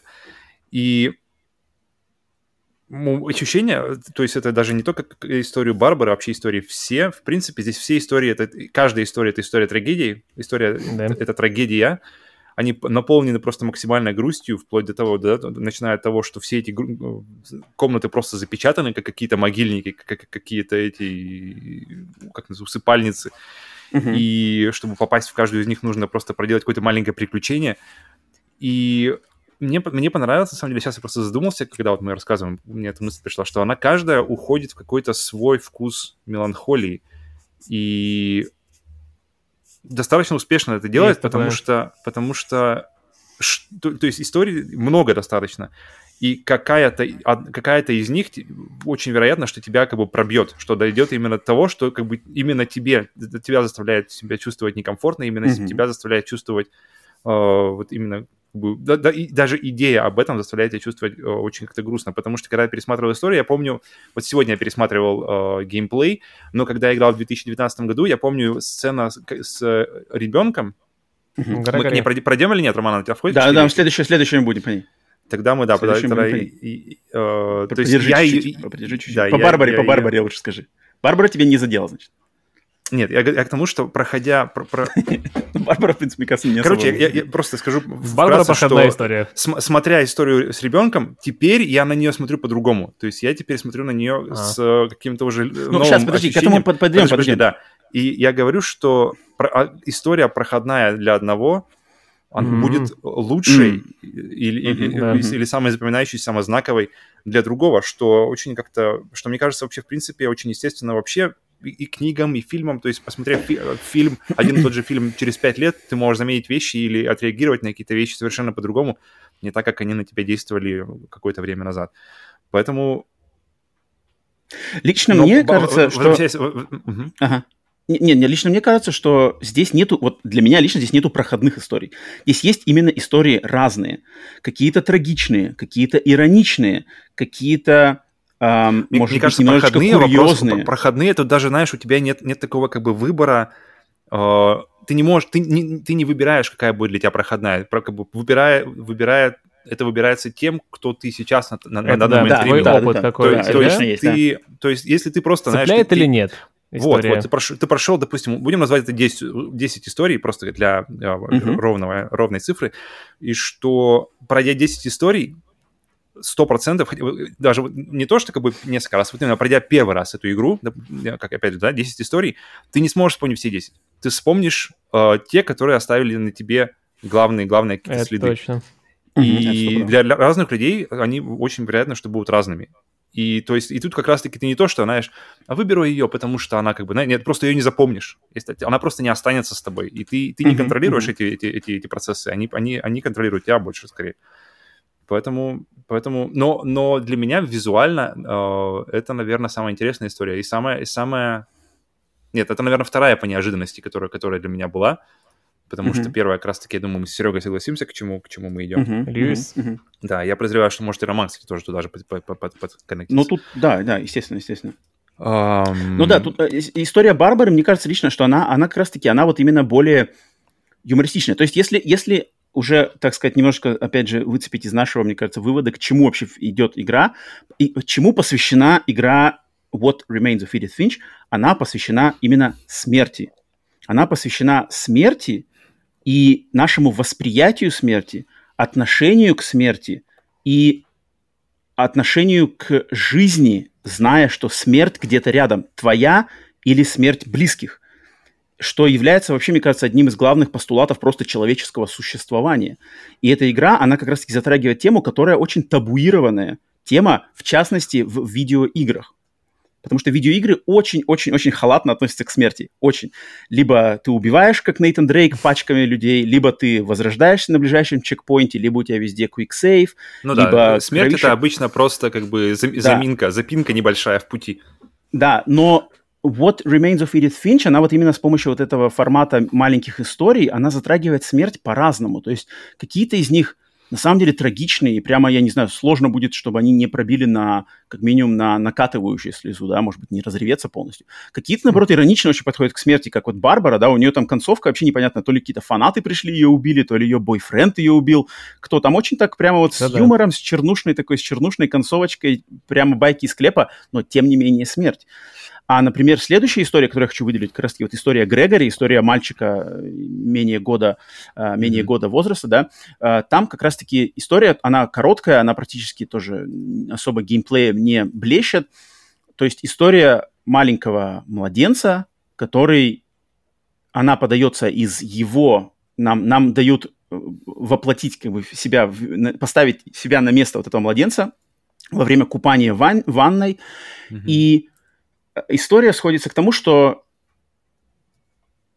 ребенок, так как мама его отвлеклась, мама, моющая его Ваня, отвлеклась на э, телефонный звонок, ребенок остался один сам с собой в ванной, и не, нам не показывается как, но мы должны это сами додумать, э, что он нечаянно открывает кран и тонет, тонет в заполняющейся ванной, ванне. Но нам подается это ну, просто, на, не знаю, на, на, наивысший уровень трагедии, просто трагедии и несправедливости жизни нам подается с точки зрения младенца, который все это видит в игровой форме, когда у него игрушки в ванной, то есть там э, лягушка, какой-то уточки, они начинают плавать, начинает играть музыка Чайковского, и он как будто бы его смерть представляется нам как будто его отправлением в путешествие. То есть он как будто бы вместе со своими игрушками в ванной уходит в путешествие в э, как это, drain pipe, сли, с, с, труба ну, слива ванны, да, да? сливные трубы. То есть то есть трагедия просто, просто, не знаю, трагичнее придумать нечего. Смерть по халатности родителей, смерть младенца, утонувшего в ванне, это просто сложнее придумать, э, на самом деле, более трагичную ситуацию в нашей повседневной жизни, но здесь она подается с таким и еще при этому добавляет еще как раз-таки закадровый голос его отца, который подает это тем, что отец надеется, что у этого, у его сына он счастлив там, где он оказался. А если нам, как игра нас ставит на место этого младенца, он, он просто он просто ушел в, в другой мир. То есть он ушел в другой мир, путешествовать со своими э, друзьями, которые у него есть. Это э, э, лягушка, утенок, какие-то буквы алфавита, и он mm-hmm. вместе с ними просто у- уплыл. И тут вот я помню, что я когда играл впервые в эту игру, вот, вот эта история, она меня пробила на слезы. То есть меня реально пробила на слезы. То есть насколько здесь подается просто, просто леденящую душу трагедия, но она подается в той форме, в которой ты ее воспринимаешь как, блин, на смерть можно посмотреть и вот так, то есть ее можно потрактовать максимально житейско и по-бытовому, и просто там, не знаю, заголовок, не знаю, в, в, в газете «Младенец погиб по вине матери». Просто жесть, просто бытовуха жичайшая. Либо подать ее с более я, не, я не, не хочу говорить романти, романтичной, но есть что-то здесь более метафорично а, возвышенной точки зрения, что нет, он не умер, он просто, он просто ушел, он, он, он ушел путешествовать где-то там. Я вот сейчас я говорю про это, у меня, у меня, как бы, меня, у меня подкатывает ком в горло, потому что я понимаю, как это, то есть это происходит, это явно происходит в нашем мире, такие вещи происходят каждый день, я думаю, если взять все страны этого мира, такие вещи происходят каждый день.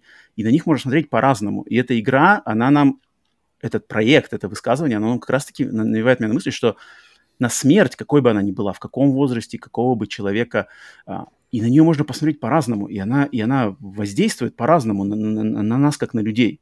И вот история Грегори в этих, там, не знаю, сколько там, две минуты от силы, и, и, и, мне кажется, в нее столько вложено. И вот я, Павел, я прекрасно я понимаю твое отношение в девятнадцатом году, когда ты играл, и сейчас, когда после того, как родился у тебя свой ребенок, это по-любому дает тебе другие грани э, mm-hmm. восприятие этого, этого высказывания. Тут я, Потому что это, это как раз-таки та история, которую я бы не сильно вспомнил, когда, ну, когда проходила первый раз. И когда я пересмотрел mm-hmm. сейчас, это я, я как бы такой... Ну, я, я смотрю на нее, я вспоминаю и занимаюсь какими-то своими делами. Я, я так посмотрел, и я так завис на ней, потому что я, как бы, когда уже э, поставил... То есть все равно, когда ты смотришь фильм, смотришь, играешь в игру, ты ставишь себя на место происходящего, на место героя, на место каких-то событий, которые происходят.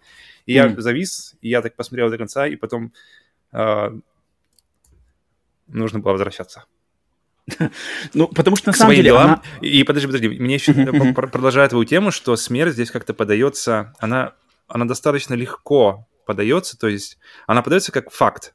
Она подается как факт, она, она, она немножко вуалируется, но, но она факт, и, но она не... Она не подается жестоко, но она, но она больно бьет. Как-то, то есть она вроде ну, как... Ну, потому что ты как, ты как взрослый человек, ты понимаешь, что за за плавающими лягушками и уточками под музыку Чайковского скрывается, блин, халатность mm-hmm. матери, проблемы там их родителей и последующий Но, кстати, развод после этого. Хорошо показан сам. Мне это, это... понравилась идея вот этого ухода, что как, как, как, как уходишь как будто в сон. То есть оно, оно ты не замечаешь, это mm-hmm. как раз-таки как, как у Фредди Крюгера, когда ты не замечаешь перехода, когда ты, ты во сне, когда ты заснул, и ты начинаешь видеть уже какой-то сюр по сторонам, и только тогда ты начинаешь понимать, что что-то mm. уже как-то вроде не так происходит. И здесь как, как вот мне, нрав, мне нравится, когда это происходит как, как раз-таки в «Очень странных делах» четвертых, это сделано тоже замечательно. Этот момент перехода, когда, когда а, твоя реальность предыдущая заканчивается, начинается новая реальность, но это совершенно бесшовно происходит, и здесь как раз-таки вот этот, этот, тоже тот момент, то есть ты такой, ты сначала, ты даже сначала не думаешь о том, что происходит, а потом, когда ты видишь эти, ты, ты, ты думаешь, о, какой-то уровень в видеоигре, что там какие-то эти uh-huh, игрушки, uh-huh. там что-то еще, и потом, когда ты уже начинаешь сращивать, что, что, что, куда это все идет, ты начинаешь, тебя как бы начинает, как, вот как раз тогда на тебя вот это вот все и находит, что, уф, окей, понятно. Да, да. Э, Сергей, у тебя что, какие у тебя эмоции вызвала вот именно история Грегори? Ну, эмоция, конечно, тяжелая вызвала, но если так, э, на холодную голову, э, соглашусь с Павлом, она подана как-то мягко, чтобы тебе не было слишком больно, и эм, э, я также в этом увидел, в этой истории, вот тот момент, когда играл, я не могу, конечно, воспринять, как, допустим, Павел эту историю. Для меня она была скорее с точки зрения вот что отец говорит и почему он это делает почему-то так я это воспринимал, что отцу больно, но он хочет эту боль для себя смягчить, поэтому он придумывает такую вот историю, что так вот произошло. И э, с точки зрения... Там, по-моему, мы только играли, когда э, кидали буковки, и все. То есть ничего такого не было. То есть нам ну, дали есть побывать там... на месте Грегори, а потом месте... да, да, геймплей да. заканчивается, и он уходит, и все это отцом сопровождается. Ну, тут я много чего не скажу, потому что для меня эта история, ну, не так трогает. Мне кажется, видно, как... не одна из самых запоминающихся. Да, для меня хм, это так. Это... Но Потому она что мне очень... Да? Э, мне очень понравилось, как здесь показано воображение, то есть воображение Ребенка. младенца. То есть, да, то да, есть да, это, да. это прямо вот то, что вначале ты там, э, он держит эм, лягушку в руке, ты как-то ворочаешь рукой, играешь, а потом, играешь, а потом вдруг игру, э, э, э, лягушка начинает сама, потом и другие игрушки за ней плавают, потом там вообще начинается какой-то балет из этих игрушек, музыка играет, угу. и ты такой, и ты так понимаешь, что, блин, как бы если, если так на самом деле все это показать, то есть показать на самом деле не будет смерть, так больно. Смерть младенца, mm-hmm. то даже, даже не будет не, не так, не так, так больно, не так, не так, может быть, Смерть просто по-другому воспринимается. Она воспринимается да, просто да, каким-то да, да, продолжением да. Окон... пути, а не окончанием его. То есть там дальше что-то вроде еще происходит, но мы как бы, но и угу, пусть, угу. пусть, пусть ему будет там хорошо. Да, это, блин, я, это, я это, увидел, это... что отец не захотел а, погружаться в эту боль, так как а, психологическая защита себя от а, очень глубокой травмы, которая, несомненно, будет, но угу, угу. он, что пусть я буду считать, что ему хорошо, и он mm-hmm. не мучился, когда это случилось. Uh-huh, вот так это воспринят в момент. Ну, но, Для кстати, меня эта история и, не, был, не была самая-самая трогающая, потому что не резонировала. Поэтому, Интересно. в принципе, все. Но, кстати, еще, еще момент, что, что да. начиная с первой истории, я еще обратил внимание, что интересно, мне нравится, что показаны, то есть, когда мы заходим, когда мы начинаем игру, мы, мы играем с точки зрения взрослого человека, и поэтому, в принципе, размер всех вещей соответственен. И mm-hmm. когда мы начинаем играть первую историю, когда мы заходим в ванную, то ванная, то есть, э, как называется, не ванная, где руки моют, э, раковина. Раковина, она mm-hmm. не, не на уровне пояса, примерно, да, она на уровне где-то подбородка. То есть, да, и, так. она, и она заходит, получается, и ты смотришь, что, что ванная для нее кажется таким реально большим местом. Или, э, ван, или именно уже ванная, вот, вот у Грегори как раз, когда он сидит в ванной, то есть для него это прямо такой огромный бассейн, который заполняет, который уходит выше, чем он может посмотреть с точки зрения, где он сидит сейчас. И это, то есть вот эти вот то, что они садят тебя именно в отношении, относительно роста, и этот рост, он как-то меняется по ходу игры и делает тебе новые, новые точки зрения, вот этот отдельный момент мне тоже запомнился. Но я обратил на него внимание только когда вот сейчас пересматривал геймплей. Тогда я на него не помню. Самое интересное, что это, эта история, именно история Грегори как раз-таки была самой сложной при создании этой игры, потому что за нее разработчики переживали больше всего, так как она, вот, ну, то есть сама тематика смерти младенца, это очень-очень с, с такой темой, с таким элементом надо очень осторожно, поэтому на, э, в, в, процессе разработки игры они приглашали прямо фокус-группы родителей с детьми, чтобы они играли в этот момент, и хм. на основе их мнений как бы было, было, то есть они прислушивались к тем родителям, насколько с трепетно и с уважением они отнеслись к такой тематике, как халат, смерть младенца по халатности родителей. И то есть они как бы, это, это для них, типа, вот они, у них прямо было важным моментом именно эту, эту историю подать а, правильно.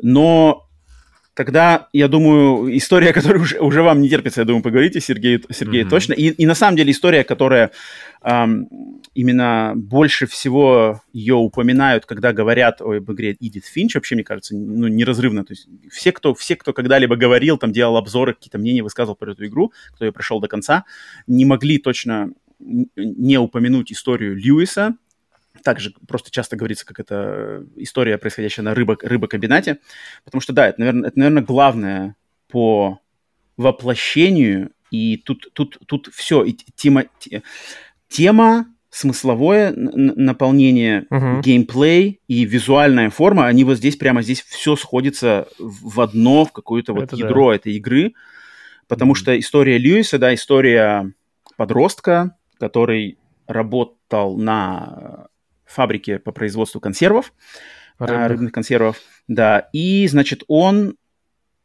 помимо в своей, в своей личной жизни он увлекался, то есть он был каким-то, ну, явно страдал от депрессии, а, увлекался а, наркотиками, и он значит, э, в, в его работа на, на этой э, рыбной фабрике была очень рутинная, то есть ему надо было просто брать а, тушки э, рыб от, с помощью а, машины, а, аппарата, обрубать им голову и дальше mm-hmm. на конвейер их скидывать.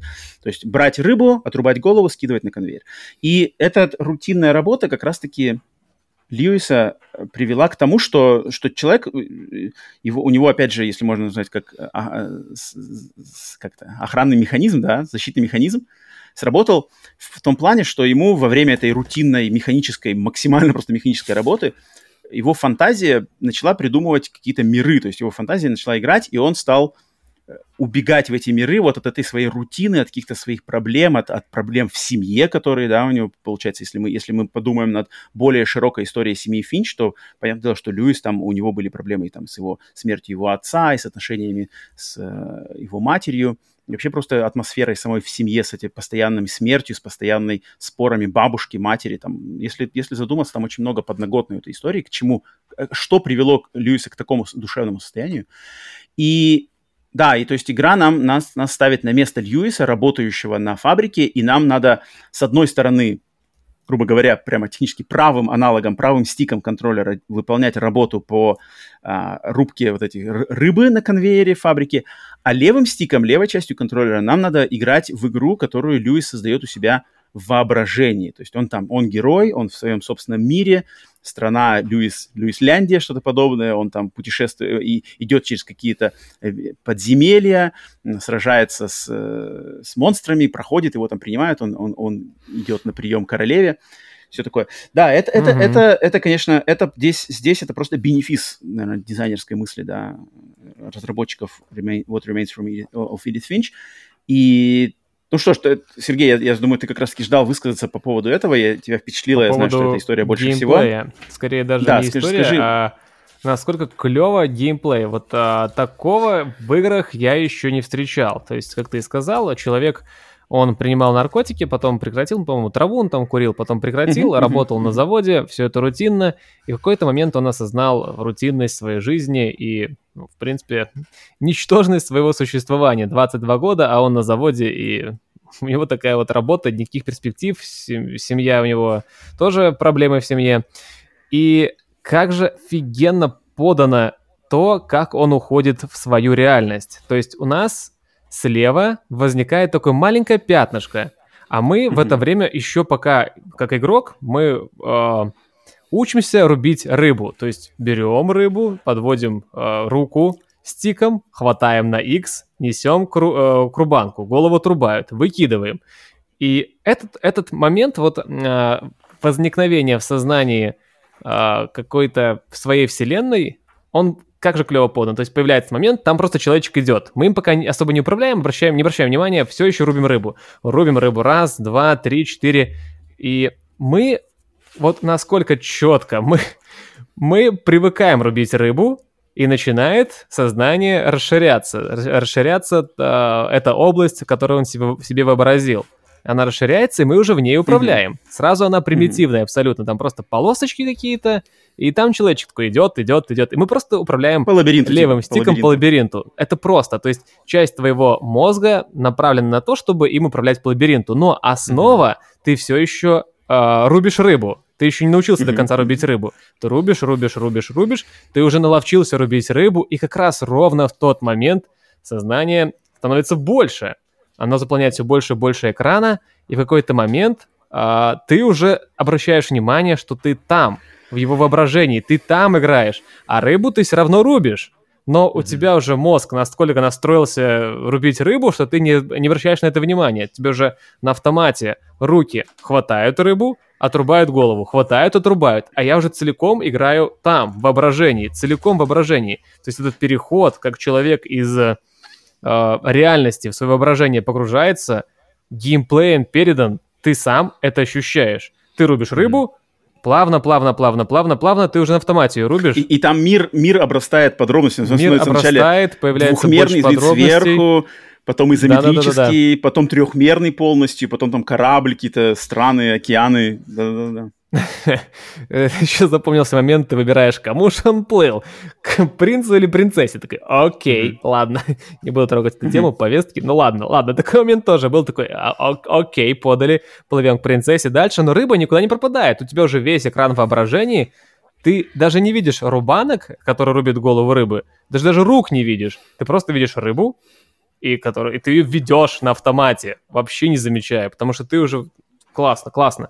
Классно погрузила тебя в эту историю, и насколько вовремя, вот в доли секунд, правильно расширялось сознание человека на экране, и у меня это очень совпало. Настолько совпало, что я просто вот от этого прифигел. Вот, вот за что я хотел бы сказать, что это клевая игра, вот за этот момент. Как ну, они подожди, угадали, это не откровение? А, в плане это не геймплея? то ли самое откровение, которое ты... Ну, вообще в плане вот просто, что откровение от игры. Это вот разве не оно? Потому что на ну, твоих словах, как я сейчас слышу, да, мне кажется, вот же оно, вот же ты говоришь В каком-то смысле, да, то есть я видел какой-то геймплей новый, но, но это меня не изменит, конечно, как человека, как личность. Я говорю, что откровение это что-то тебя меняет.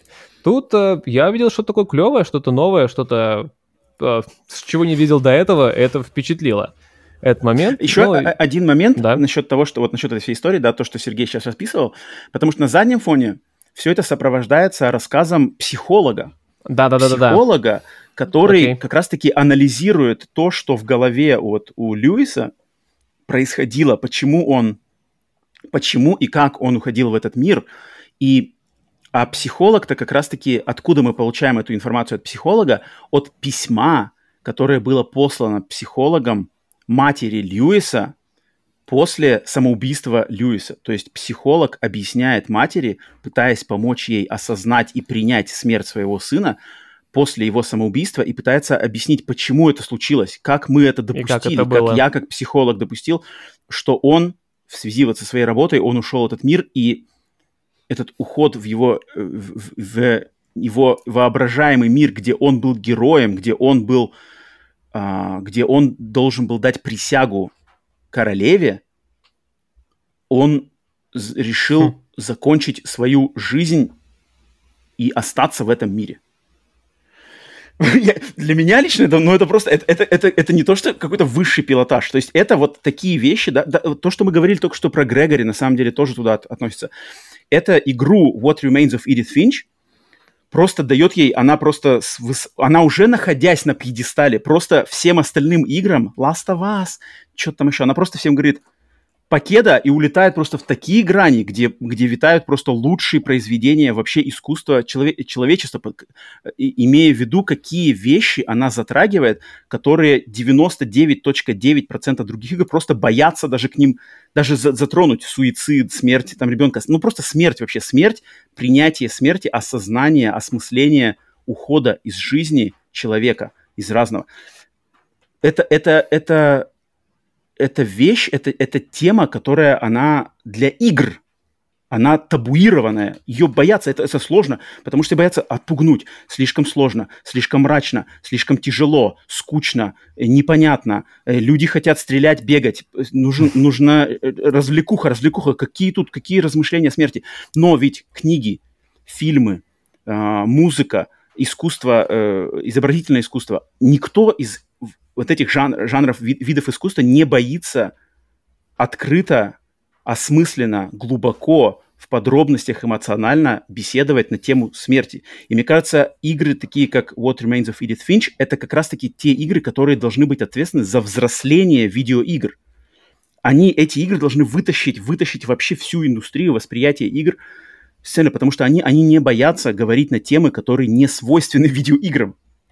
И, и, и вот все, в принципе, игра нас готовит к этому этими историями постепенно-постепенно с этой грани, с такой грани, с юмором, без юмором, трагично, не трагично. Но история Льюиса, она просто, ну, там в ней сходится вообще, вообще просто все. То есть тут, тут и отношение и к и к суициду, и к рутинности на работе, и к уходу в виртуальный мир, и, может быть, проблемам там неосознаний близких проблем своих родственников, то есть там к Льюису не прислушались, к Льюису не присмотрелись, кто-то просмотрел, у них были другие приоритеты, а он под воздействием, может быть, легких наркотиков, под воздействием депрессии, с ним случилась такая трагедия, хотя люди были рядом, люди знали, но люди по таким каким-то, даже психолог признается, что я разговаривал с его боссом на фабрике, босс сказал, что Льюис – это эталонный работник, он работает просто лучше всех, у него все время лучше и лучше. Я ни о чем не подумала. И это навевает на те мысли, тут, тут настолько многогранный в этих, в этих там двух-трех минутах геймплея, пяти минутах, да, может быть, здесь подлиннее mm-hmm. эта история, вложено столько всего, что просто, что просто поколение игр не могут, не, не имеют в себе такого. То есть там взять, не знаю, все, все, все эксклюзивы PlayStation, поколения PlayStation 4, в них во всех вместе взятых нету того, что вложено в историю Льюиса, как мне кажется. Настолько всего э, именно многогранности. И именно с, с такой, с такой, с таким, с такой, не знаю, эмоциональной вложенностью туда и в плане смелости это. Поэтому вот у, у меня максимально, конечно, максимально возвышенные чувства именно восхищения, восхищения тем, что люди это сделали. Э, Павел, ты вроде еще по Льюису ничего не говорил, давай mm-hmm. скажи ты свои мысли.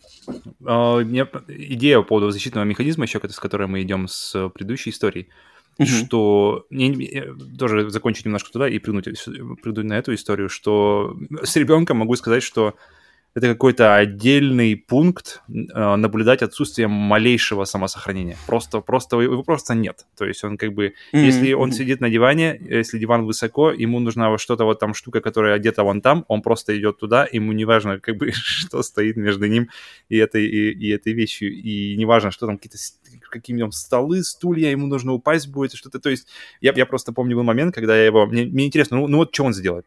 Я его поставил, как бы смотрю, куда он ползет. То есть я руку, руку под ним просто держу, чтобы как бы, когда с ним что-то случится, я просто он мне в руку пойдет, а не на пол головой вниз. И просто он ползет, ползет, ползет. Мне интересно, вот как бы хоть что-нибудь у него сдвинется, как бы, будет ли хоть какой-нибудь, знаете, вопрос маленький в голове, когда он дойдет до края кровати, он просто идет, идет, идет, идет, и у него просто рука как бы, следующий шаг, он просто, рука не, не опирается ни обо что. Да, и он, и он бы просто туда ногами вверх. Uh, отдельный пункт просто наблюдать за этим. Просто ты, ты смотришь до самого последнего конца, как бы вот когда, когда очень интересно, мне это один из, на самом деле, в, в, один из самых интересующих меня пунктов в плане вообще взросления людей, а, а, как бы обрастания их опытом, когда наступает тот момент, когда они понимают, что как бы вот здесь, наверное, стоит, надо как-то как бы притормозить, задуматься, может, я здесь не выживу. Вот поэтому очень интересно, когда он наступает, пока, пока он, естественно, не наступает. Ну, пару раз ударится потом. Потом он, поймет, он, что тут, тут он будет бьется, больно. он постоянно, он, да? он встает, он встает, он как бы, он а, начинает уже вставать, он, он за что-нибудь тянется. Мало опыта. Потом, потом, потом у него руки соскальзывают, и он вуф просто, и, и несколько раз его просто Шмяк. не поймал. И он просто пуф, головой пол, ты думаешь, ёб твою мать.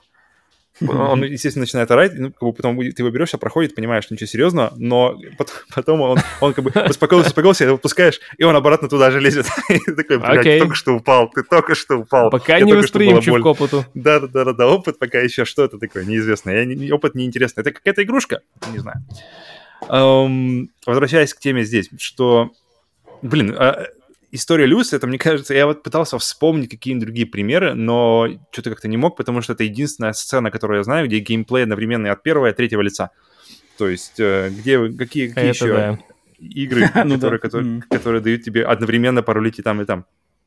И как раз продолжу тему Сереги, что рутинный процесс просто передан вообще отлично. То есть процесс, после, после, для которого нужен маль, просто минимальный э, опыт. То есть, естественно, любому процессу нужно учиться, но этому процессу нужно учиться немного, и потом он просто повторяется, повторяется, повторяется, ничего нового, и ты уже, и чем больше он повторяется, тем меньше ты думаешь над этим процессом, и тем твое, твое собственное даже воображение, даже когда ты делаешь, игра, играешь в эту игру, твое, твое даже собственное воображение, естественно, и оно его, естественно, утягивает в какое-то другое, в какое-то другое, более интересное место. И в этот момент как раз появляется пузырик, который, mm-hmm. который как раз-таки показывает воображение Льюиса.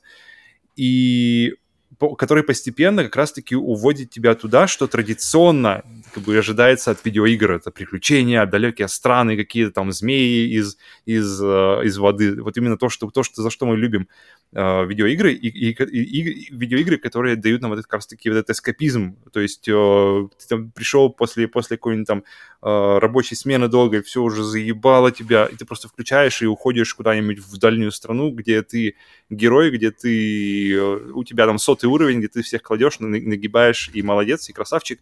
Хм. И очень, как-то мне кажется, она, это, это, эта история может срезонировать просто, мне кажется, с максимальным количеством людей, потому что да. все, чем дальше ты живешь, тем больше ты понимаешь, насколько много рутинных процессов вообще в жизни. То есть, которые неизбежны, но которые необходимо делать, и, не, и, и они ча- часто не, не, не, не, не, как бы не, не отличаются какой-то приклю... Приклю... Ас... как называется, окрасом приключений, знаете. Там нет, нет у тебя Индиана Джонса в, в большей части твоей жизни. И такое, мне кажется, как раз-таки в чем, в чем, по крайней мере, для меня это было круто, это то, что такие вещи возможны как раз-таки только в видеоиграх, только в какой-то интерактивной среде, где... И почему это, эта вещь не работает абсолютно, как раз-таки история Люса, в частности, не работает, когда ты смотришь ее просто на YouTube, потому что ты не учишься этому процессу, ты не учишься рутинному процессу, ты не учишься э, справляться с этим рутинным процессом, и, и ты не, не погружаешься из этого в, в, в эту ситуацию так, как ты должен ее погрузиться, так, как ты должен, так, как она задумывалась, что ты в нее погрузишься и э, проживешь ее. И поэтому когда она заканчивается, да, уже самоубийством э, персонажа, послевкусие от, от нее остается очень, очень какое-то серьезное, и ты задумываешься вообще о не только как бы о видеоиграх, но и о жизни, о жизни в принципе, как бы что, что, что привело Льюиса к этому концу, и может э, что-то в твоей жизни, может быть, э, требует какой-то коррекции и, и изменения. Поэтому и, и Мне, кстати, вот Павел, сцену я... невозможно представить ни в кино, угу. ни в книге. Вот, подожди, я хочу, вот, я хочу немножко встрять. Угу. Мне кажется, можно вот как раз-таки эту сцену мне кажется, можно представить. То есть есть фильмы, там какой-нибудь «Механик» э, с Кристианом, Кристианом Бейлом, «Механик» фильм, там, там вот тоже рутина, рутинность работы показывается в других фильмах. Есть, есть это как бы тематика, там, суицид, э, человек там ничто, там, знаешь, не, не может найти себе место в жизни. Это и есть, есть. Просто фильмы, они ее подают по-другому, то есть они как бы там свои так приемы. В том-то и дело, да. в том-то и дело, что и... ты не проживешь. То есть ты наблюдаешь со стороны, ты, ты вот, наблюдающий вот, вот. В, в любом случае. Вот. И, вот. и, и, и, и интерактивность видеоигр — это единственное место, где ты не наблюдающий, где, где ты творишь события, даже если это события линейные, все равно они, они будут случаться тогда, когда ты это сделаешь, когда, тогда, когда, когда ты сочтешь нужно для них что-то делать. Но, к сожалению, мне кажется, большинство игр, они все равно вот именно игры, которые самые популярные, они часто очень как раз-таки сходят на рельсы э, подачи киношной именно, то есть заставки, либо какие-то уже как бы заранее срежиссированные действия, тебе просто нажать на кнопку, чтобы это действие э, сменилось на следующее, там, QTE какие-нибудь, mm-hmm. или просто там нажми. И это, мне кажется, вот это костыли, от которых большинство разработчиков по разным причинам, по, там, по, может быть, по отсутствию креативности, либо по боязни просто пойти наперекор трендам, либо какой-то, они вот все равно падают на хорошо изъезженные рельсы, что, типа, если у нас эмоциональный и серьезный момент, то надо его подать заставкой, конечно же. Перестрелку до этого можно подать перестрелкой с, с этими, но серьезную диалог диалог там или какую-то э, ссору надо подать именно заставкой киношной. То есть, по сути дела, чтобы человек посмотрел сцену из фильма, которая может быть воссоздана в, в, в киноформате один в один. И это, мне кажется, это как раз-таки э, стопорит прогресс. То есть, э, то есть я, я, я именно за то, чтобы дизайнеры делали вот такие смелые, смелые поступки, как Edith Finch, как какие-то другие игры, когда не факт, что люди примут, не факт, что люди поймут, не факт, что люди купят, но ты пробуешь. Ты пробуешь, где-то ты ошибаешься, где-то ты э, достигаешь максимального успеха. Но если это не пробовать, как бы, то ты, то ты ничего, ну, как бы не, прогресса не будет, потому что рельсы киношности, на них можно прыгнуть всегда, они хорошо уже известны всем, и потребителю, и создателям. И вот поэтому меня всегда расстраивает, когда самые признанные игры, там те же Last of Us и те же какие-то еще, э, которые как раз-таки идут за эмоциональную наполненность, за сюжетные фабулы, они все, по сути дела, берут-то киношностью. То есть люди играют, играют, играют, затем смотрят заставку, заставка на них действует, как на них подействовал бы фильм. Но мне кажется, игры способны на большее, они способны на очень большее. И вот этот потенциал-то, он, он задет вот микроскопическими моментами. И Эдит Финч — это один из лучших как раз-таки представителей, на которые вообще, мне кажется, все должны как, каким-то образом а, центрироваться, знаешь, как брать как ориентир, что, блин, вот когда надо мыслить и как оперировать возможностями видеоигр, помещать людей в роль. И поэтому как раз-таки, мне кажется, стрельба в играх, то есть стрельба, прыжки там какие-нибудь, карабкания, стрейфы, вот это все, это все уже про, про, из, изученный материал давным-давно. А вот когда игра тебя помещает в роль кого-то, кем ты никогда раньше не был, будь то там, будь то работник на э, фабрике, да, консервов, будь то доставщик грузов в Death Stranding, будь то вот я жду очень игру э, Hard Space Shipbreaker. Тот, кто лазером разрезает остовы э, сдатых в утыль космических кораблей. То, что ты не ожидаешь, и как геймдизайнер распорядится вот этим новой ролью, и какие дальше грани сторителлинга, смысловых нагрузок сможет раскрыть тебе там, вот мне кажется, вот там весь потенциал видеоигр не раскрытый, он просто кроется вот там. И Кадзима-то как раз-таки прикоснулся к нему в Death Stranding, он поставил нас туда, куда никто не ожидал. Что, как это вообще? Доставка грузов, ходишь, ландшафт, и ты такой прямо, у тебя прямо в голове э, ломаются какие-то стереотипы, какие-то, знаешь, закостенелые просто механизмы, к которым ты привык в играх, что, окей, игра третьего лица в открытом мире, естественно, я должен ездить на машинах, всех стрелять, забегать, выполнять квесты. И тут тебе вдруг говорят, что нет, нифига не так, а вот надо так, и ты прямо должен как-то пробиться через вот эти штуки, ты их должен оковы эти сбросить, и принять на себя вот эту мысль. И не все это могут сделать, не, не всем это под силу. Ну, и, и не всем это и надо, потому что, так... мне кажется, люди в основном хотят побеждать драконов, хотят э, искать сокровища, а не думать над тленностью бытия. Для этого есть как раз-таки Но это не должно, это не должно сдерживать создателей. То есть, естественно, не каждая игра должна быть для всех. Это не факт. Если игра делается изначально для всех, это, это скорее огромнейший минус этой игры, чем когда игра делается для определенного рода людей, а минус а другие в каком плане? смогут... Почему это ну, в плане, что вот если минус? игра делается как бы игра для всех, да, как бы, ну, это для всех. То есть надо нам учитывать, что потенциально эта игра должна заинтересовать всех. Тогда эта игра, она, она а, становится... А, совсем для всех. Вообще ну да, то есть, то есть если в, в, в, хо, в ходе создания игры подраз... один из постулатов это то, что игра потенциально должна понравиться любому Возможно игроку. ли это вообще это ну, ну приблизиться заявление. как можно максимально, то есть максимально, значит, естественно, естественно, не может быть э, в идеале, да, чтобы 100% людей она понравилась, но э, всегда же есть как бы планка по постараться по по понравиться как можно большему количеству, то есть при приплюсовать тех, приплюсовать ту возрастную категорию, приплюсовать любителей э, боевиков, экшенов, романтики и фэнтези, знаешь, mm-hmm. как бы всех-всех-всех. А, но мне кажется, это, это неправильно, то есть игры они не должны нравиться всем. Они должны быть, должны быть игры, которые могут понравиться только одной, может быть, максимально узкой э, категории людей. А остальные, если они смогут приобщиться к этому, найдут в себе какие-то новые там возможности, окей, всегда очень рады, приходите, если вам нравится. Если нет, ну, окей, вот для вас есть там что-то другое, что понравится вам. И вот этого, мне кажется, этого не хватает видеоиграм. Оно есть, это есть, но оно кроется, блин, в Индии, оно как-то все ниже воды, тише травы, о нем говорится недостаточно ну, много. Потому что Ему... это бизнес, и боятся Но, но ки- кинобизнес издатели... тоже кинобизнес. Тем не менее... О, так много а, фильмов а, проваливается, там... клевых фильмов, затрагивающих глубокие идеи. Но огласки-то, огласки, огласки э, как раз-таки, если брать плане, ту да. же самую Академию, да, Оскар, Фильмы да, если брать самой главной наградой больше... Оскар, то в, на Оскаре в 10 номинантах на лучший фильм всегда представлен 1-2 блокбастера, а остальные 8-7 фильмов это, это либо какой-нибудь, ну, не жесткий архаус.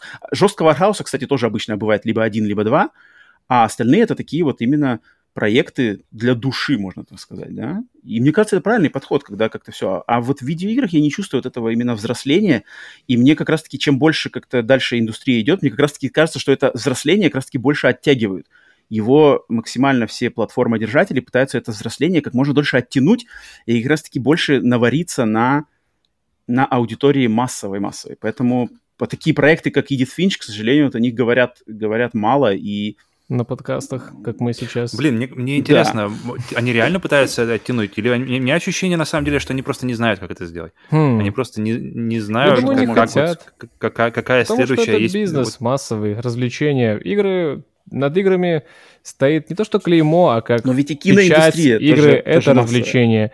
Ну, кино, по-моему, уже давно а, перешло на тот ну, уровень, когда... Тут, вот именно. А, когда у него прошла эта стадия, уровень. когда все воспринимают фильмы, что есть развлечение, а есть серьезное кино, которое посмотришь и будешь думать. К играм это пока так сильно не относится. И вопрос, вот, который Павел затронул, а надо ли это игрокам?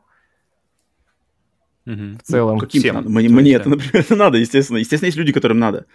Понятное дело, вот опять же, наш, наш любимый Last of Us, да, я э, наоборот к нему отношусь, второй именно, более уважительно, э, по той причине, что он хотя бы попытался сидеть на двух стульях. Эта игра и массовая, и одновременно она касается темы а кто же твой враг? Потому что мы привыкли убивать людей там в играх, и типа, а, пофиг, не обращаешь внимания. Можно, можно а, просто обрезать эту часть.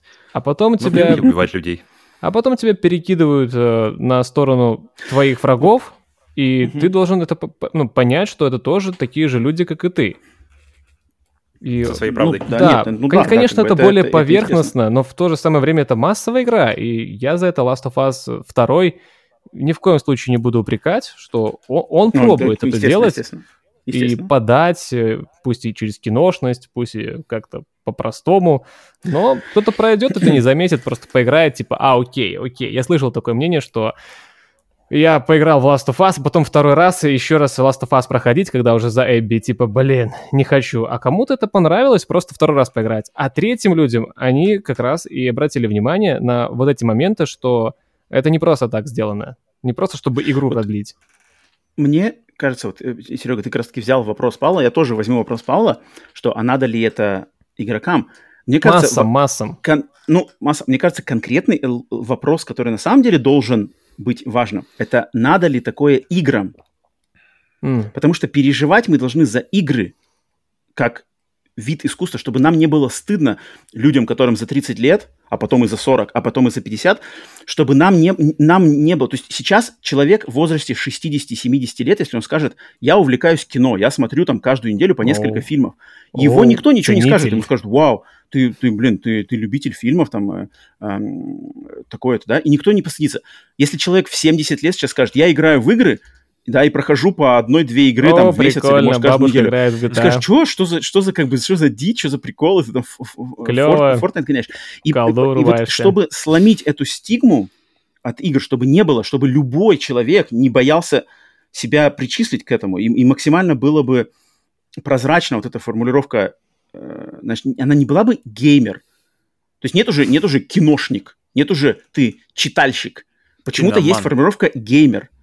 Нет, есть просто человек, увлекающийся фильмами, увлекающийся чтением. Также человек, увлекающийся играми. Это, это уже принятая норма в обществе. Но игры, к сожалению, они в данной, вот в современной форме, они, к сожалению, не могут это себе, они не могут вокруг себя это собрать. То есть люди, либо дети, ли, okay. как бы, либо люди более младшего возраста играют в какую-то развлекуху, там Fortnite, э, Minecraft и все такое, потом перерастают это и игры теряют.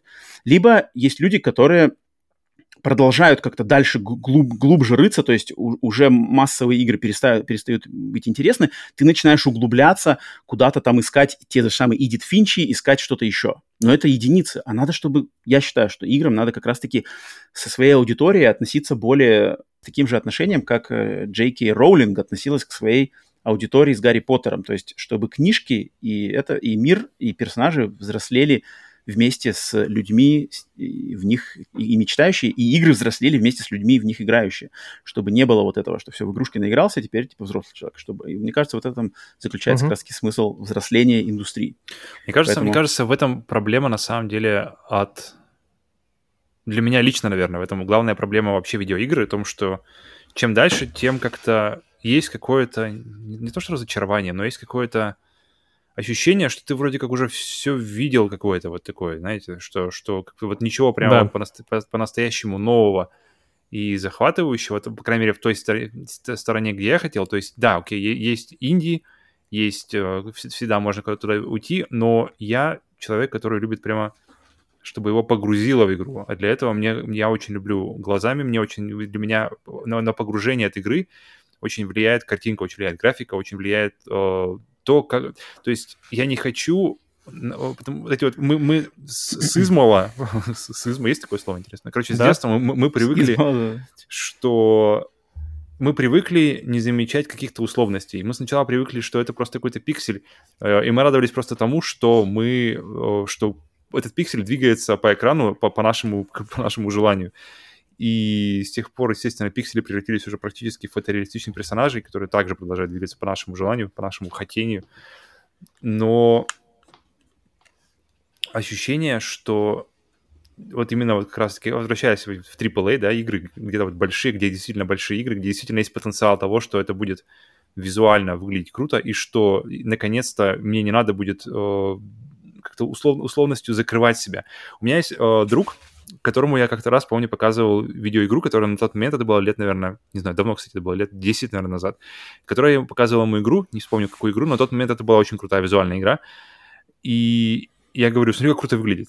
А он, а он смотрит на нее, и у него все время, знаешь, как бы, блин, вот здесь какая-то херня, здесь какая-то херня, здесь как бы это вообще выглядит. То есть его, его, я смотрю на это все, я такой, блин, я же, потому что я понимаю, что я как бы натренировался свой мозг, ну, как бы неосознанно, но я уже привык эти вещи не замечать. То есть какие-то вещи, какие-то огрехи, какие-то какие uh-huh. недостатки, которые мы привыкли, и, и думаю, и как игроки, и как создатели игр, мы привыкли просто их пропускать, потому что это вроде как условность, это часть видеоигр, как бы, ну, да, окей, так и есть и который человек, который приходит с, как бы, с улицы, что называется, и который не, у которого нет таких наработанных рефлексов, его это прямо как бы вопрос, а почему так? Я помню, мы, мы с ним разошлись на теме, что, слушай, позови меня как, тогда, когда, типа, игры уже станут, типа, ну, то есть все, то есть не надо будет этой условности. И я вот все, у меня это в голове как-то эта мысль крутится вот на протяжении этих лет, каждый раз, когда выходит что-то какое-то большое, что-то такое прямо сильное, как мне кажется, визуально, знаете, что может погрузить тебя, в происходящее, как, например, я помню, было с трейлером Last of Us 2, когда вот показали, вот помните, в лесу, это когда она серафитов разбирала, там, походила. Я подумал, блин, интересно, вот, вот это то, что, как бы, интересно вот человека, как он проняло бы, и он бы понял, и он, бы, и он прошел бы мимо этих условностей. Или все-таки еще рано? Или еще нужно как-то э, технологиям подрасти, чтобы хм. его человека... Как, Покажи который... ему Зельду. Да. Почему-то она эти условности как-то как раз стирает. Вот в Last of Us люди скажут, а на дерево почему она не залазит, а почему, а, а, а почему она вот так движется, а вот в Зельде почему-то люди, о, о, а, а можно так, а можно так, а вот камень толкнул, он покатился, а дерево сбил, а дерево упало, а это загорелось.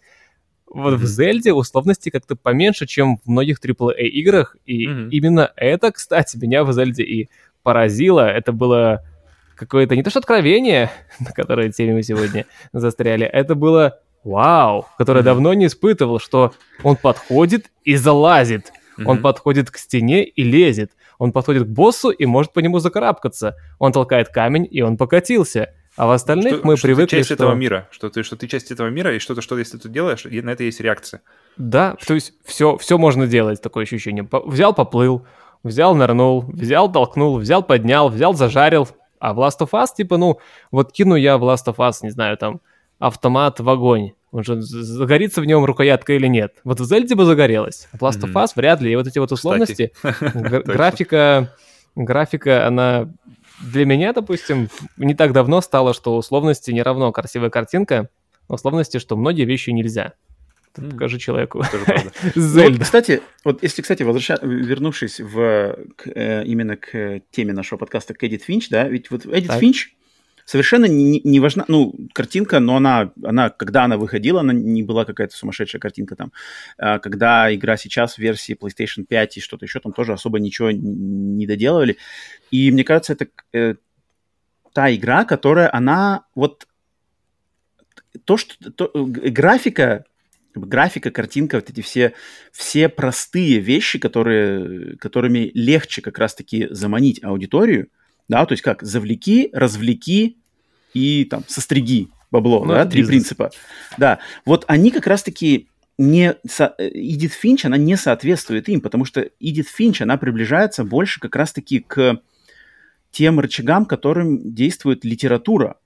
То есть она, она заставляет тебя думать, она заставляет тебя анализировать, она заставляет тебя переваривать, она заставляет тебя, учит тебя терпению, она учит, она как бы заставляет твой мозг работать больше. То есть ты уже не просто комфортно садишься в кресло и поглощаешь то, к чему ты уже привык, и что тебя, в принципе, же располагает, и только может улучшаться именно в качественном направлении, там, графически улучшаться, или там как-то эти quality of life могут улучшаться, управление более отзывчивое.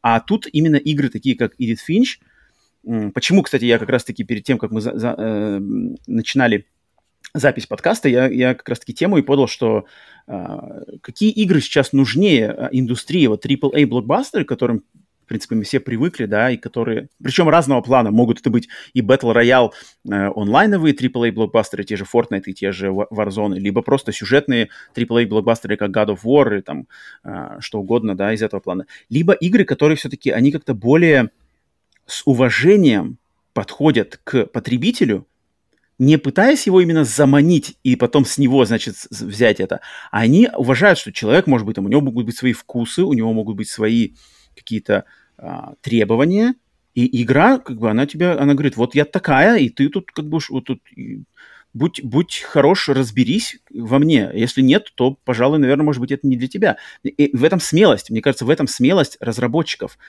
И а, это смелость разработчиков, но которая отсутствует у продюсеров, и в частности у издателей, да, которые боятся на такое идти, потому что, блин, ведь не окупится. Но мне кажется, для этого проекты как раз-таки, почему Индии, в Индии разработки сейчас, в наше время, а, расцвет идей и креатива именно в небольших проектах или в проектах, там, может быть, они графически технически не особо навороченные. Они могут вообще быть вы, выполнены там в какой-нибудь однобитной графике, как uh, Return of Obra Dinn. Но концептуально, концептуально быть вообще какими-то просто, просто какой-то новой, новым витком взаимодействия с игровыми мирами, который ты вообще просто представить себе не мог.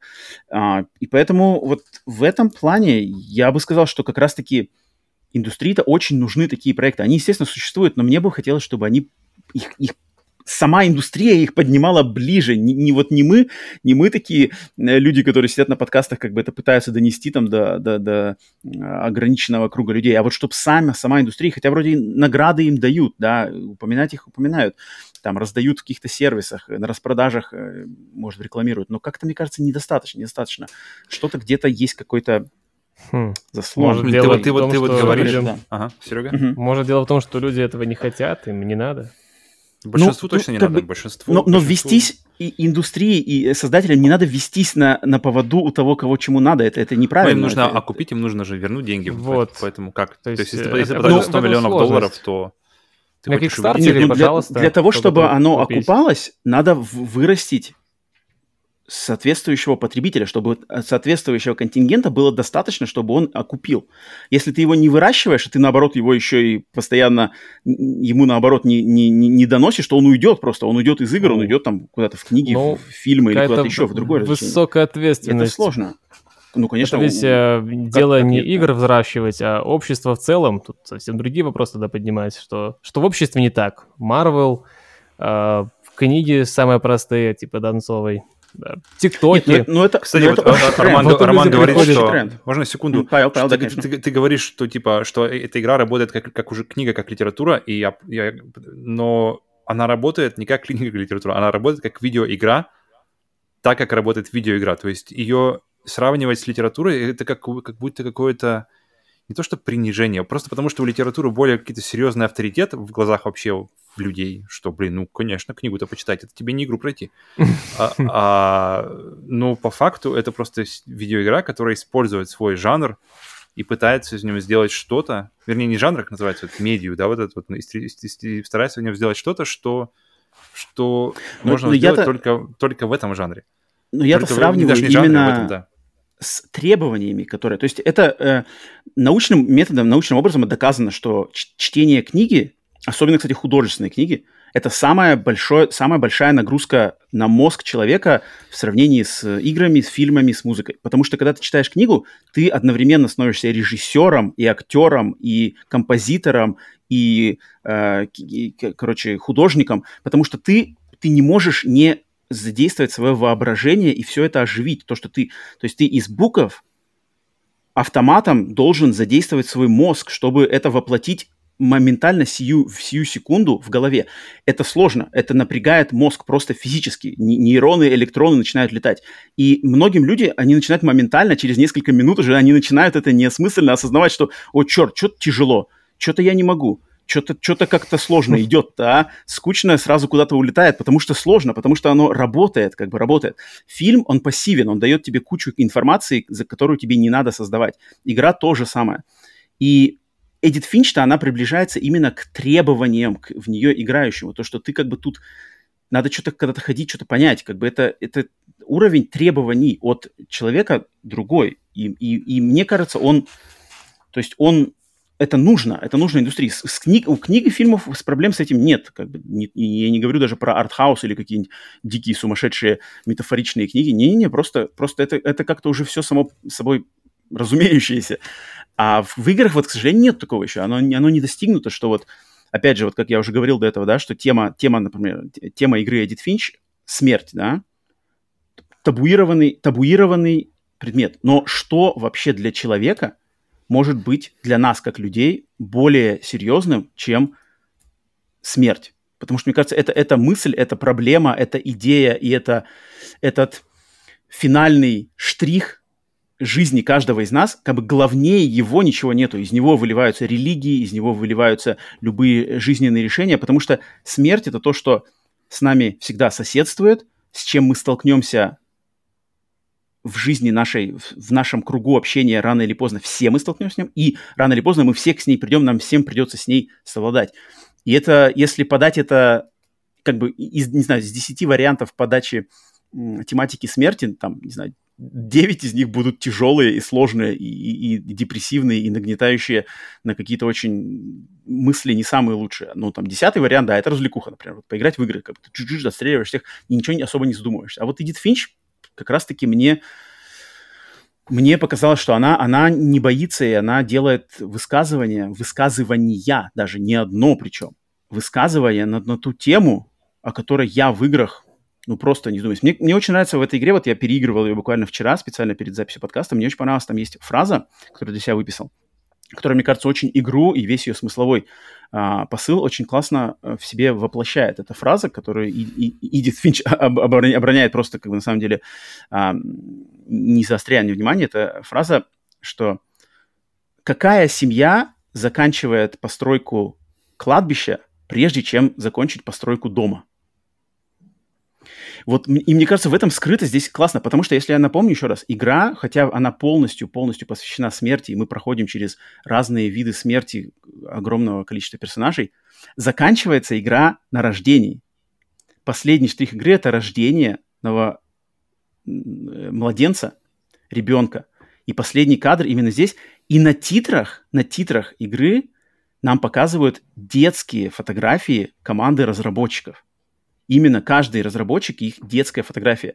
И поэтому uh-huh. вот этот высказывание, если а, а, взять уже вот полностью эту игру от начала до конца, мне кажется, здесь очень, очень, очень прямо тонко и очень правильно высказывается именно а, подается нить то, что не надо бояться смерти ни своей, ни близких.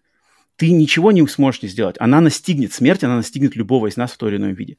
Но не надо от нее бежать, не надо э, сделаться страусом, надо просто найти именно свой подход к ней. То есть для кого-то он максимально реалистичный, для кого-то он максимально какой-нибудь а, метафоричный, да, как, из тех историй, которые она предлагает. И мне прямо, я, я, я прямо вот хочу, хочу аплодировать тому, как э, творческая команда Edith Finch, как они нашли вот этот подход, что не надо, потому что надо жить жизнь и не жить ее с боязнью именно смерти, потому что от этого мы, как люди, не можем зависеть. И, и, и вот эта история семейства Финч, она как раз-таки, мне кажется, о том и говорит, что они, может быть, может быть, проклятия-то никакого и не было. И они сами себе придумали это проклятие, что, типа, все должны умирать, что оно, оно приняло уже свою какую-то жизнь, что они настолько сконцентрировались на смерти, что кто-то из них ее ждал, кто-то из них ее сам себе на голову, так сказать, нагнал ближе, кто-то, наоборот, придал ей такое значение, что как будто бы все ближе и ближе при, при, при это. И мне кажется, игра-то нас как раз покажет, что не надо. Вот, вот есть люди, просто живи и, и не думай. Это, и, это, и вот опять же, это приближает к тому, к чему в играх я, ну просто, ну вот где ты в это в играх найдешь? Такие вещи, как бы на такие мысли, наталкивают и подводят тебя таким мыслям. Книги, да, полным-полно, блин, тогда куча всего, куча литературы, посвященной этому, да, а, фильмы, естественно. А вот в играх, в играх вот нету, нету, ну, то, то есть есть, но, но мало, и надо вылавливать, и надо как-то, чтобы какие-то были люди, которые тебя могли к этому подвести, потому что просто так поток, к сожалению, тебя к этому не выведет, к сожалению. А поток, по идее, мне кажется, должен бы как-то тебя выруливать, любого игрока, да, потенциального, должен как-то выруливать к этому, подруливать, показывать, что вот посмотри, а вот есть такое, не хочешь ознакомиться? Но вот, блин, поток, к сожалению, уводит нас не туда. Поэтому, не знаю, вот у вас есть еще какие-то мысли финальные по смысловой нагрузке? Потому что, мне кажется, а, здесь завуалирована эта ценность вот именно в этом. Не знаю, Сергей, есть тебе что сказать по этому поводу? Не знаю, подкинули я тебе мыслей к а, оценке игры? Um, ну, по поводу того, что игра а, такие мысли наводит, но у меня их не было. У меня скорее было то, что тут у каждого личная трагедия, и она может с нами резонировать. а, и вот помнишь историю, сейчас скажу, человека, который пускал а, воздушного змея. Угу, мальчик. Его звали, да, Гус, да? Газ. И вот э, угу. Газ. И на него никто не обращал внимания, а ведь у многих из них какая-то травма была в жизни. Вот, допустим, у Гуса, по-моему, не по-моему, а точно, у него а, отец с матерью развелся, не мог принять новую маму, поэтому он mm-hmm. тоже ушел в себя. Вот поэтому у меня Гус как-то и Левис, mm-hmm. э, Льюис mm-hmm. больше э, близки мне, потому что тоже такое свойственно уходить в себя. И как я увидел, что тут э, в этой игре э, каждый может увидеть что-то, что есть в нем, что ему свойственно по поводу темы смерти как-то реально не задумывался, так подал это. Ну, нет, ну ты видишь, видишь, ли, видишь ли ты мою логику? Видишь да, ли ты логику я вижу, в моих когда, словах? Когда, когда расписал, да, я вижу, но я сам видел, что в этой игре есть много личных трагедий, но они могут резонировать с игроками, которые пройдут игру и такие, блин, а ведь и я такой, вот как Льюис, работаю на монотонной работе и убегаю в том числе и в игры, чтобы как-то себя уберечь от более глубоких травм. И, может быть, человек задумается над этим. Или как Гус, что а вот у меня есть сын, а я ему внимания не обращаю. Там, ну, условно, Гус — это не игрок, а, а сын того, кто играет в эту игру, потому что игра явно рассчитана на взрослых. Или вот Уолтер. Про него вообще, вообще все забыли, он там жил в подвале, с ума uh-huh, сошел. Uh-huh. Такой, окей, окей, что, а может быть, надо ему внимание уделить. Я вот об этом больше Причем задумался. он, он жил в подвале из-за событий, которые были в истории да, Барбары. Да-да-да, Барбара. Так как его напугала там, типа, а- атака маньяка, С и он как бы... сошел. Там, там, блин, вот эти связи очень неочевидные, они там есть, и они как бы очень да. хитрые, тоже как бы Или вот, допустим, история... история Молли, mm-hmm. что какая-нибудь мать или отец поиграет в игру и задумается, а может быть, я за своей дочкой там не слежу, она там какие-то ягоды съест, или как Грегори mm-hmm. утонет. Mm-hmm. Вот в этом я увидел, что тут э, можно задуматься над каждой этой трагедией, или увидеть себя в ней, или увидеть своих близких. Вот, а, об, об этом больше, как мне кажется, mm-hmm. игра mm-hmm. из позиции смерти. И э, тут также есть ответ, как жить, не только как mm-hmm. относиться к смерти. Но это моя позиция, это мое видение этой игры. Mm-hmm.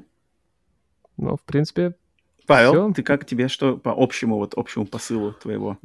Блин, вот Как ты его видишь? слушаю вас, и у меня на самом деле вот э, то, что я думал, что здесь каждый... Мне кажется, вообще в какой-то... э, в, что определяет искусство и что определяет, отличает его, наверное, от не искусства, что Мгм. оно заставляет как-то как тот же самый фильм, который ты смотришь э, в одном возрасте, а потом через там, лет 5-10 пересматриваешь, и ты видишь совершенно его по-другому, и как-то обращаешь внимание на другие вещи.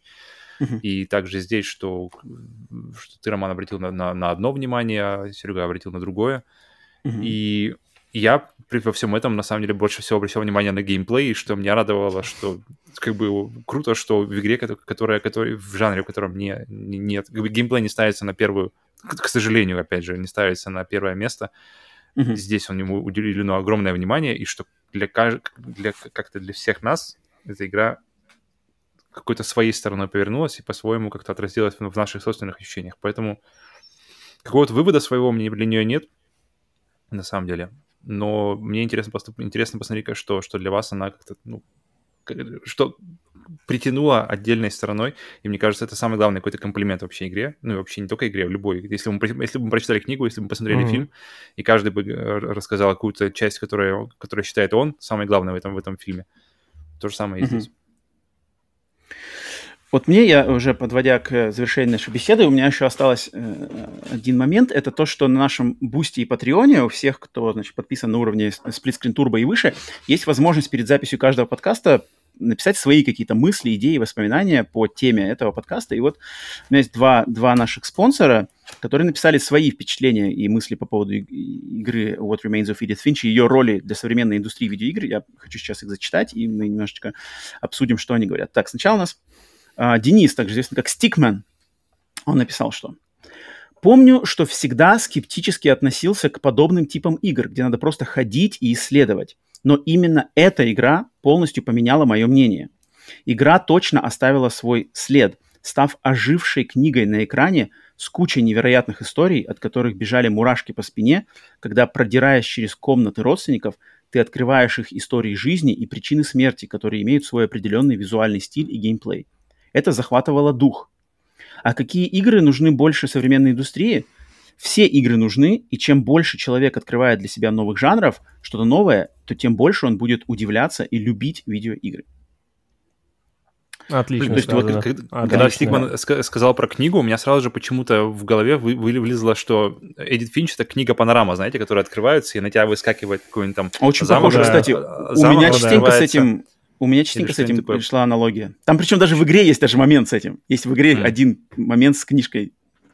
Раскрываешь Да, и читаешь. как- как- Когда Стигман В начал начале. описывать про книгу, у меня почему-то в голове выскочил именно такой вот образ, что он открывает, и она прямо выскакивает на тебя.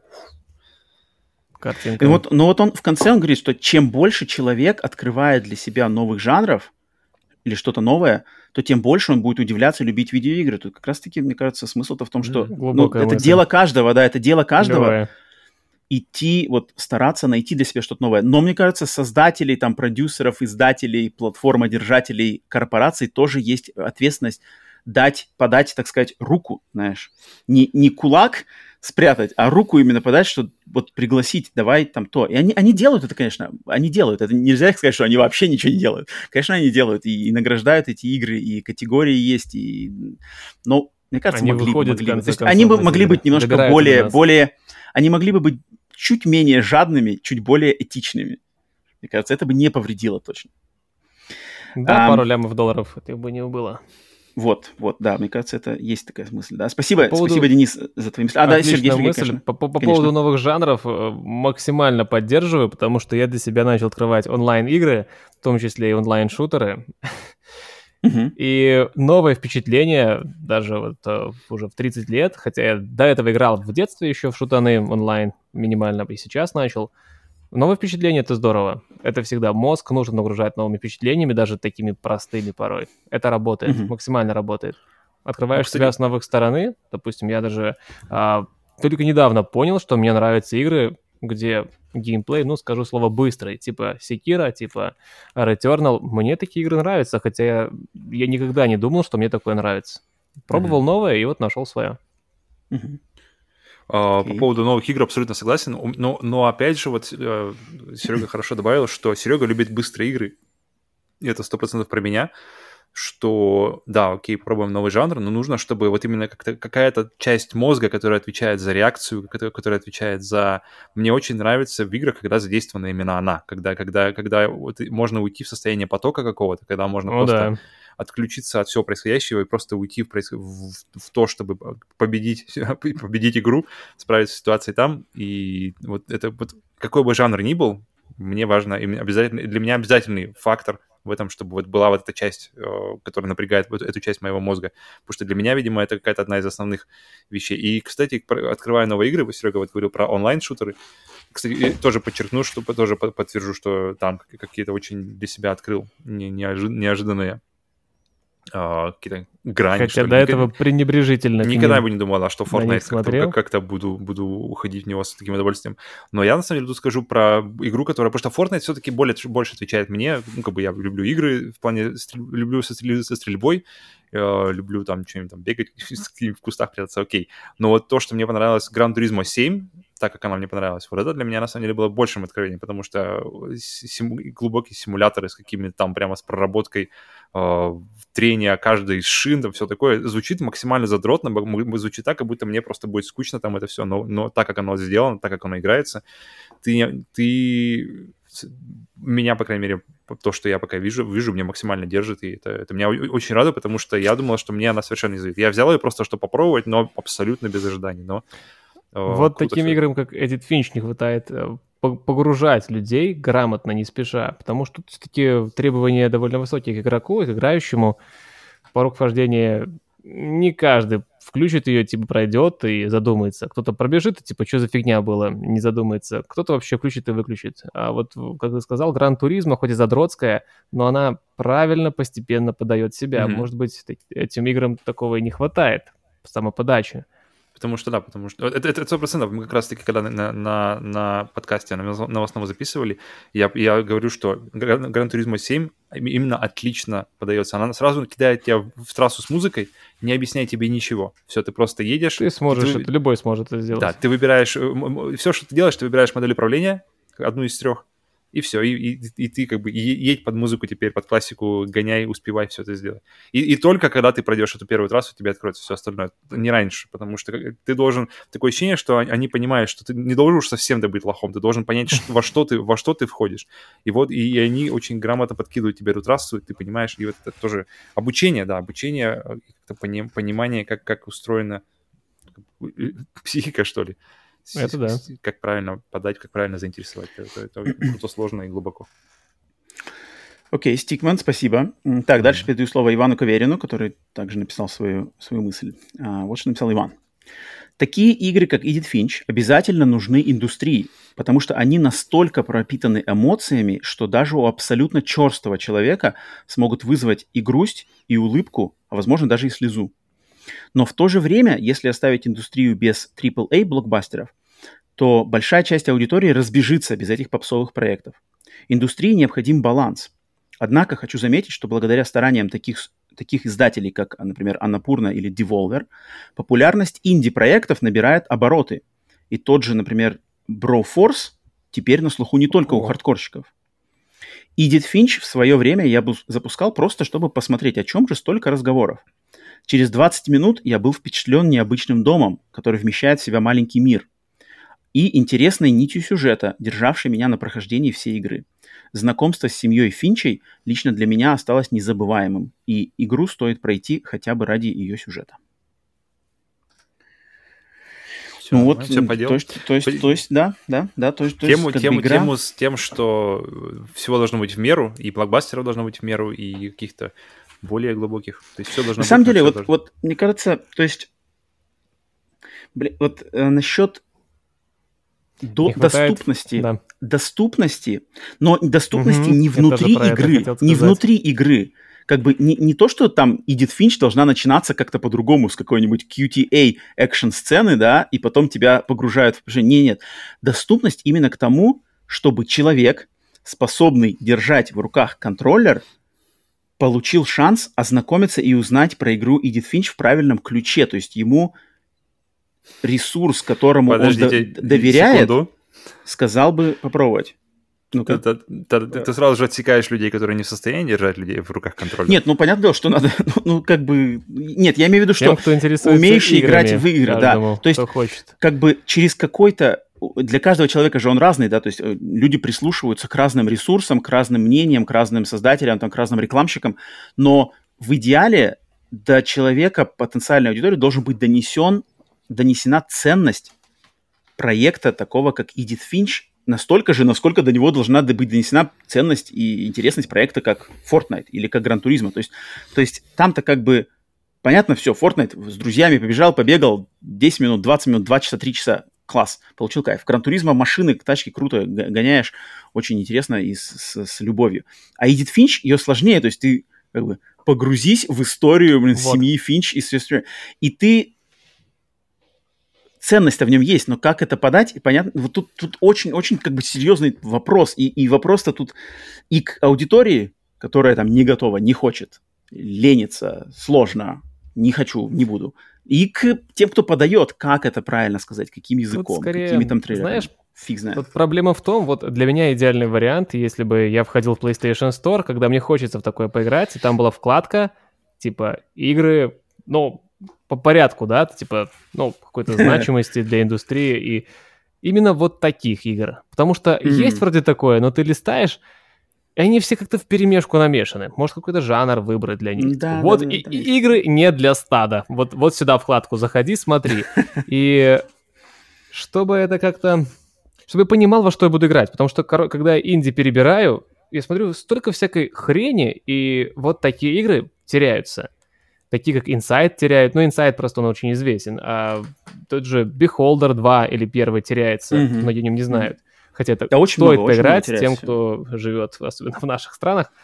А, они теряются за потоком инди, чтобы как-то а, Sony, Microsoft, Steam, как-то их отделяли, вы- выделяли, чтобы люди, входящие в а, магазин, могли это видеть. Потому что я их не могу найти и перебирать, у меня нет времени там, сотни игр, качать их и даже И в, запускать, итоге- или и тем в более итоге мы уходим в тему курирования, получается, больше. То, что должна, должна быть со стороны еще Курирование, это, это платформы точно, да. держателей, что это должно как-то все отбираться, ставиться в какие- какие-то группы, как-то, как-то все. Может, хотя Ну, бы ну, как-то ну, игроками на самом деле много, много этих, и как бы и создателей контента должна быть как бы ответственность перед аудиторией, да, то есть не прогибаться, а наоборот вставать как бы в позу и говорить, что, блин, надо вот говорить за это, как бы, да, и вот попробуй. Ну, потому что мне очень приятно, когда люди, которые прислушались э, к нашим рекомендациям с Эдит Финч, потом писали, что, блин, там, без подкаста сплитскрин я бы никогда не познакомился с Эдит Финч, а это оказалось там, э, ну, перевернуло мое представление там об играх.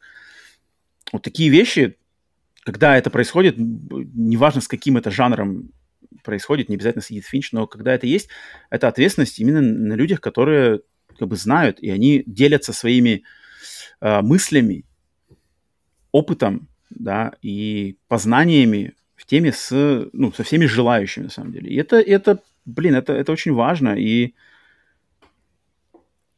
на, на доверии. Тут, тут, тут, доверие очень очень много тут зависит от на доверия между всеми. этого не хватает. Это, это, это, к сожалению, ну это, наверное, это, наверное, повсеместно, да, сейчас такое, просто в таком мире мы живем, где это, к сожалению, э, сложно, сложно, сложно этому продержаться, да, это да. с волной всего.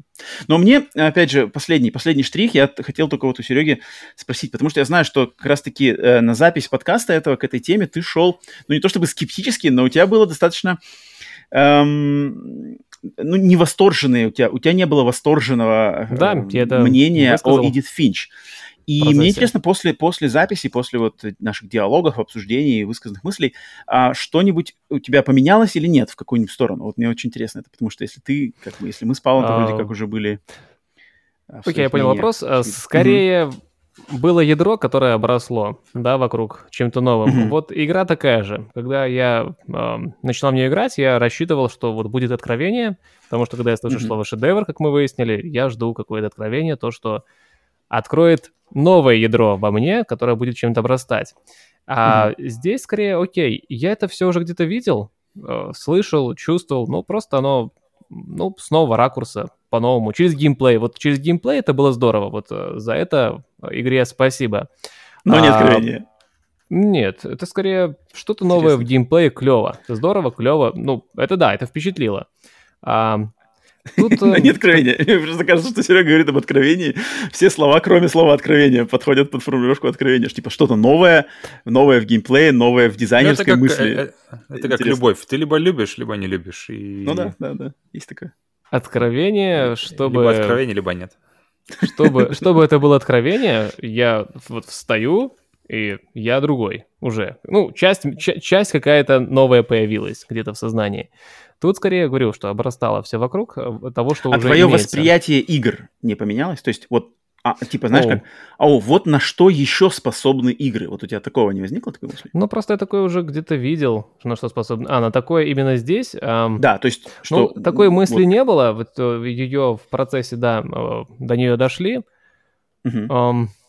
Тут скорее мой настрой просто был изначально такой, что я хочу откровения в играх, и я его не вижу, и меня это разочаровывает, а когда вот обсуждается это все и выясняется, что да, здесь есть такие вещи, как э, более э, несвойственные играм темы, ну, типа, я такой, ну, окей, окей, потому, потому что я это видел в других произведениях, и... Играх или не играх? Не играх, не играх. Mm-hmm. И с этой точки okay, зрения, okay, okay. да, я, я соглашусь, безусловно, что э, такие игры должны существовать, и тут это что-то новое в играх. Возможно, такие еще произведения есть, игры, но mm-hmm. я их просто не видел. Угу, конечно, да. И вопрос, который... Не вопрос, а мысли, которые я себе записал, это... Блин, опять же, эта игра, она, как мне показалось, тем, кто ее поймет, оно, оно уже не то, что не надо, он это где-то уже видел, а тем, кто не поймет, он, он и до этого не видел, и типа его это никак не тронет. И для кого это? Для таких, как э, Нет, я? Ну, ну увидеть люди, это в поймут? играх. Увидеть это в именно играх. в играх. Да, то есть, то есть для меня это Я понял Финч, она как бы она подняла игры именно. То есть понятно дело, что тематика смерти мне нисколько не, не откровение, знаешь, типа, ого, ничего себе. Само собой, да, но именно что в играх и вот так вот подали ее. Окей. Это да. Я mm-hmm. это логикой понимаю, но меня это не тронуло. Я совру, если скажу, что, блин, это меня тронуло. Это не тронуло, но логика я понимаю, что да, это здорово. Это есть в играх. Что есть голова, а есть сердце. Вот-вот. Павел, у тебя что, какие есть э, финальные э, мысли, фразы? Нет, на самом деле, мне кажется, мне кажется, как-то все хорошо прошли по этому поводу, и я только... Все, что я сделал, только повторю себя или ваши, ваши мысли, поэтому я думаю... Я готов. Окей. Ну, надеюсь, что все, кто дослушал до конца этот выпуск, я, что вы уже были знакомы, я не знаю, конечно, есть ли люди, которые дослушают его, не играв в игру, What Remains of Edith Finch, это будет странный, странный опыт, но тем не менее, если вы играли, надеюсь, Э, наши мысли совпали с вашими, либо помогли вам как-то по-другому эту игру оценить, потому что, мне кажется, лично для меня, но ну, это на самом деле не откровение, а принятая уже такая фраза в видеоигровой индустрии, что как раз-таки игра What Remains of Edith Finch это один из лучших представителей и доказательств того, что видеоигры — это искусство. И, и мне сложно найти более яркого представители доказательства этому. Можно поставить какие-то игры в один ряд с Эдит Финч, но лучше или выше или ярче, чем Эдит Финч, вот сказать, что ты думаешь, что кто-то, что, кто думает, что игры это только гоночки, пострелушки и побегушки, вот обрати внимание вот на это. Два часа твоей жизни, если как бы тебе нечего после этого будет сказать, то, наверное, тогда уже а, проблема, проблема в чем-то другом. Поэтому, поэтому а, естественно, спасибо большое, что вы все дослушали. Поддержите подкаст своим комментарием, выскажите еще какие-то мысли, может, у вас еще что дополнить. Всегда, мне кажется, тут, тут еще много чего можно было бы поговорить, и философского, и более приземленного геймплейного. А, но поставьте, оставьте, оставьте свой комментарий, поставьте лайк, поставьте подпишитесь, если впервые, может быть, с нами знакомы именно с обсуждением этой игры. Я, я что-то сомневаюсь, что на обсуждение этой игры такое глубокое, на сколько, на два часа почти, э, если не больше, с, э, есть еще в российском игровом ютубе или каком-нибудь сообществе, не знаю, я, я, по крайней мере, не видел. Но если есть, то, я думаю, это схожие нам по духу люди. Надеюсь, вы нам тоже скажете, если кто-то уже обсуждал игру What Remains of Edith Finch. Ну и, конечно, отдельное спасибо всем тем, кто поддерживает нас на Бусти и Патреоне, в частности, нашему продюсерскому э, составу вам, вам отдельный, отдельная любовь. И если хотите поддержать наш подкаст, то, что мы делаем, и вам это нравится, вы этому, вам это близко, чем, за что мы тут топим, то, конечно же, вам прямой путь по ссылкам в описании этого подкаста на Boosty, Patreon, и там сами разберитесь и поддержите как, как вам угодно. Всем тем, кто не готов или не хочет нас там еще поддерживать, в любом случае, спасибо за любую поддержку. А, Серега, спасибо тебе за то, что ты да, пришел. Серега. Спасибо и вам э, пришел за приятный по... диалог, за приятное, приятное общение и новые свежие мысли касательно а, если игр. Кто если кто не знаком с творчеством Сергея, то, естественно, тоже все ссылки в описании. Наш хороший друг. А, зайдите, ознакомьтесь тоже с, тем, с чем он, что он делает. Но Серега, Серега у себя делает обычный контент по такой, по более простой, а к нам приходит именно на глубокие философские обсуждения на три часа да. в подкастах. Поэтому, поэтому Серега многогран, многогранный человек, что, что мы и ценим его. Это, это всегда очень клево. Спасибо, я прям покраснел. Все, значит, э, спасибо всем вам за ваше внимание. До скорых встреч на следующих подкастах Screen бонус, Screen обычный. Павел, тебе за техническое ру- руководство на заднем фоне с нашими проблемами во время, во время записи, которые прерывались. Я хотел бы сказать, что pleasure, но что-то так себе. Да-да-да, есть такой момент. Вы не знаете, но монтаж, монтаж нужен. Поэтому а, поэтому всем, всем доброго времени суток. Не сремся, дружим, живем мирно, играем в игры, не в консоли. С вами были Роман, Сергей, Павел. До скорых встреч. Покеда.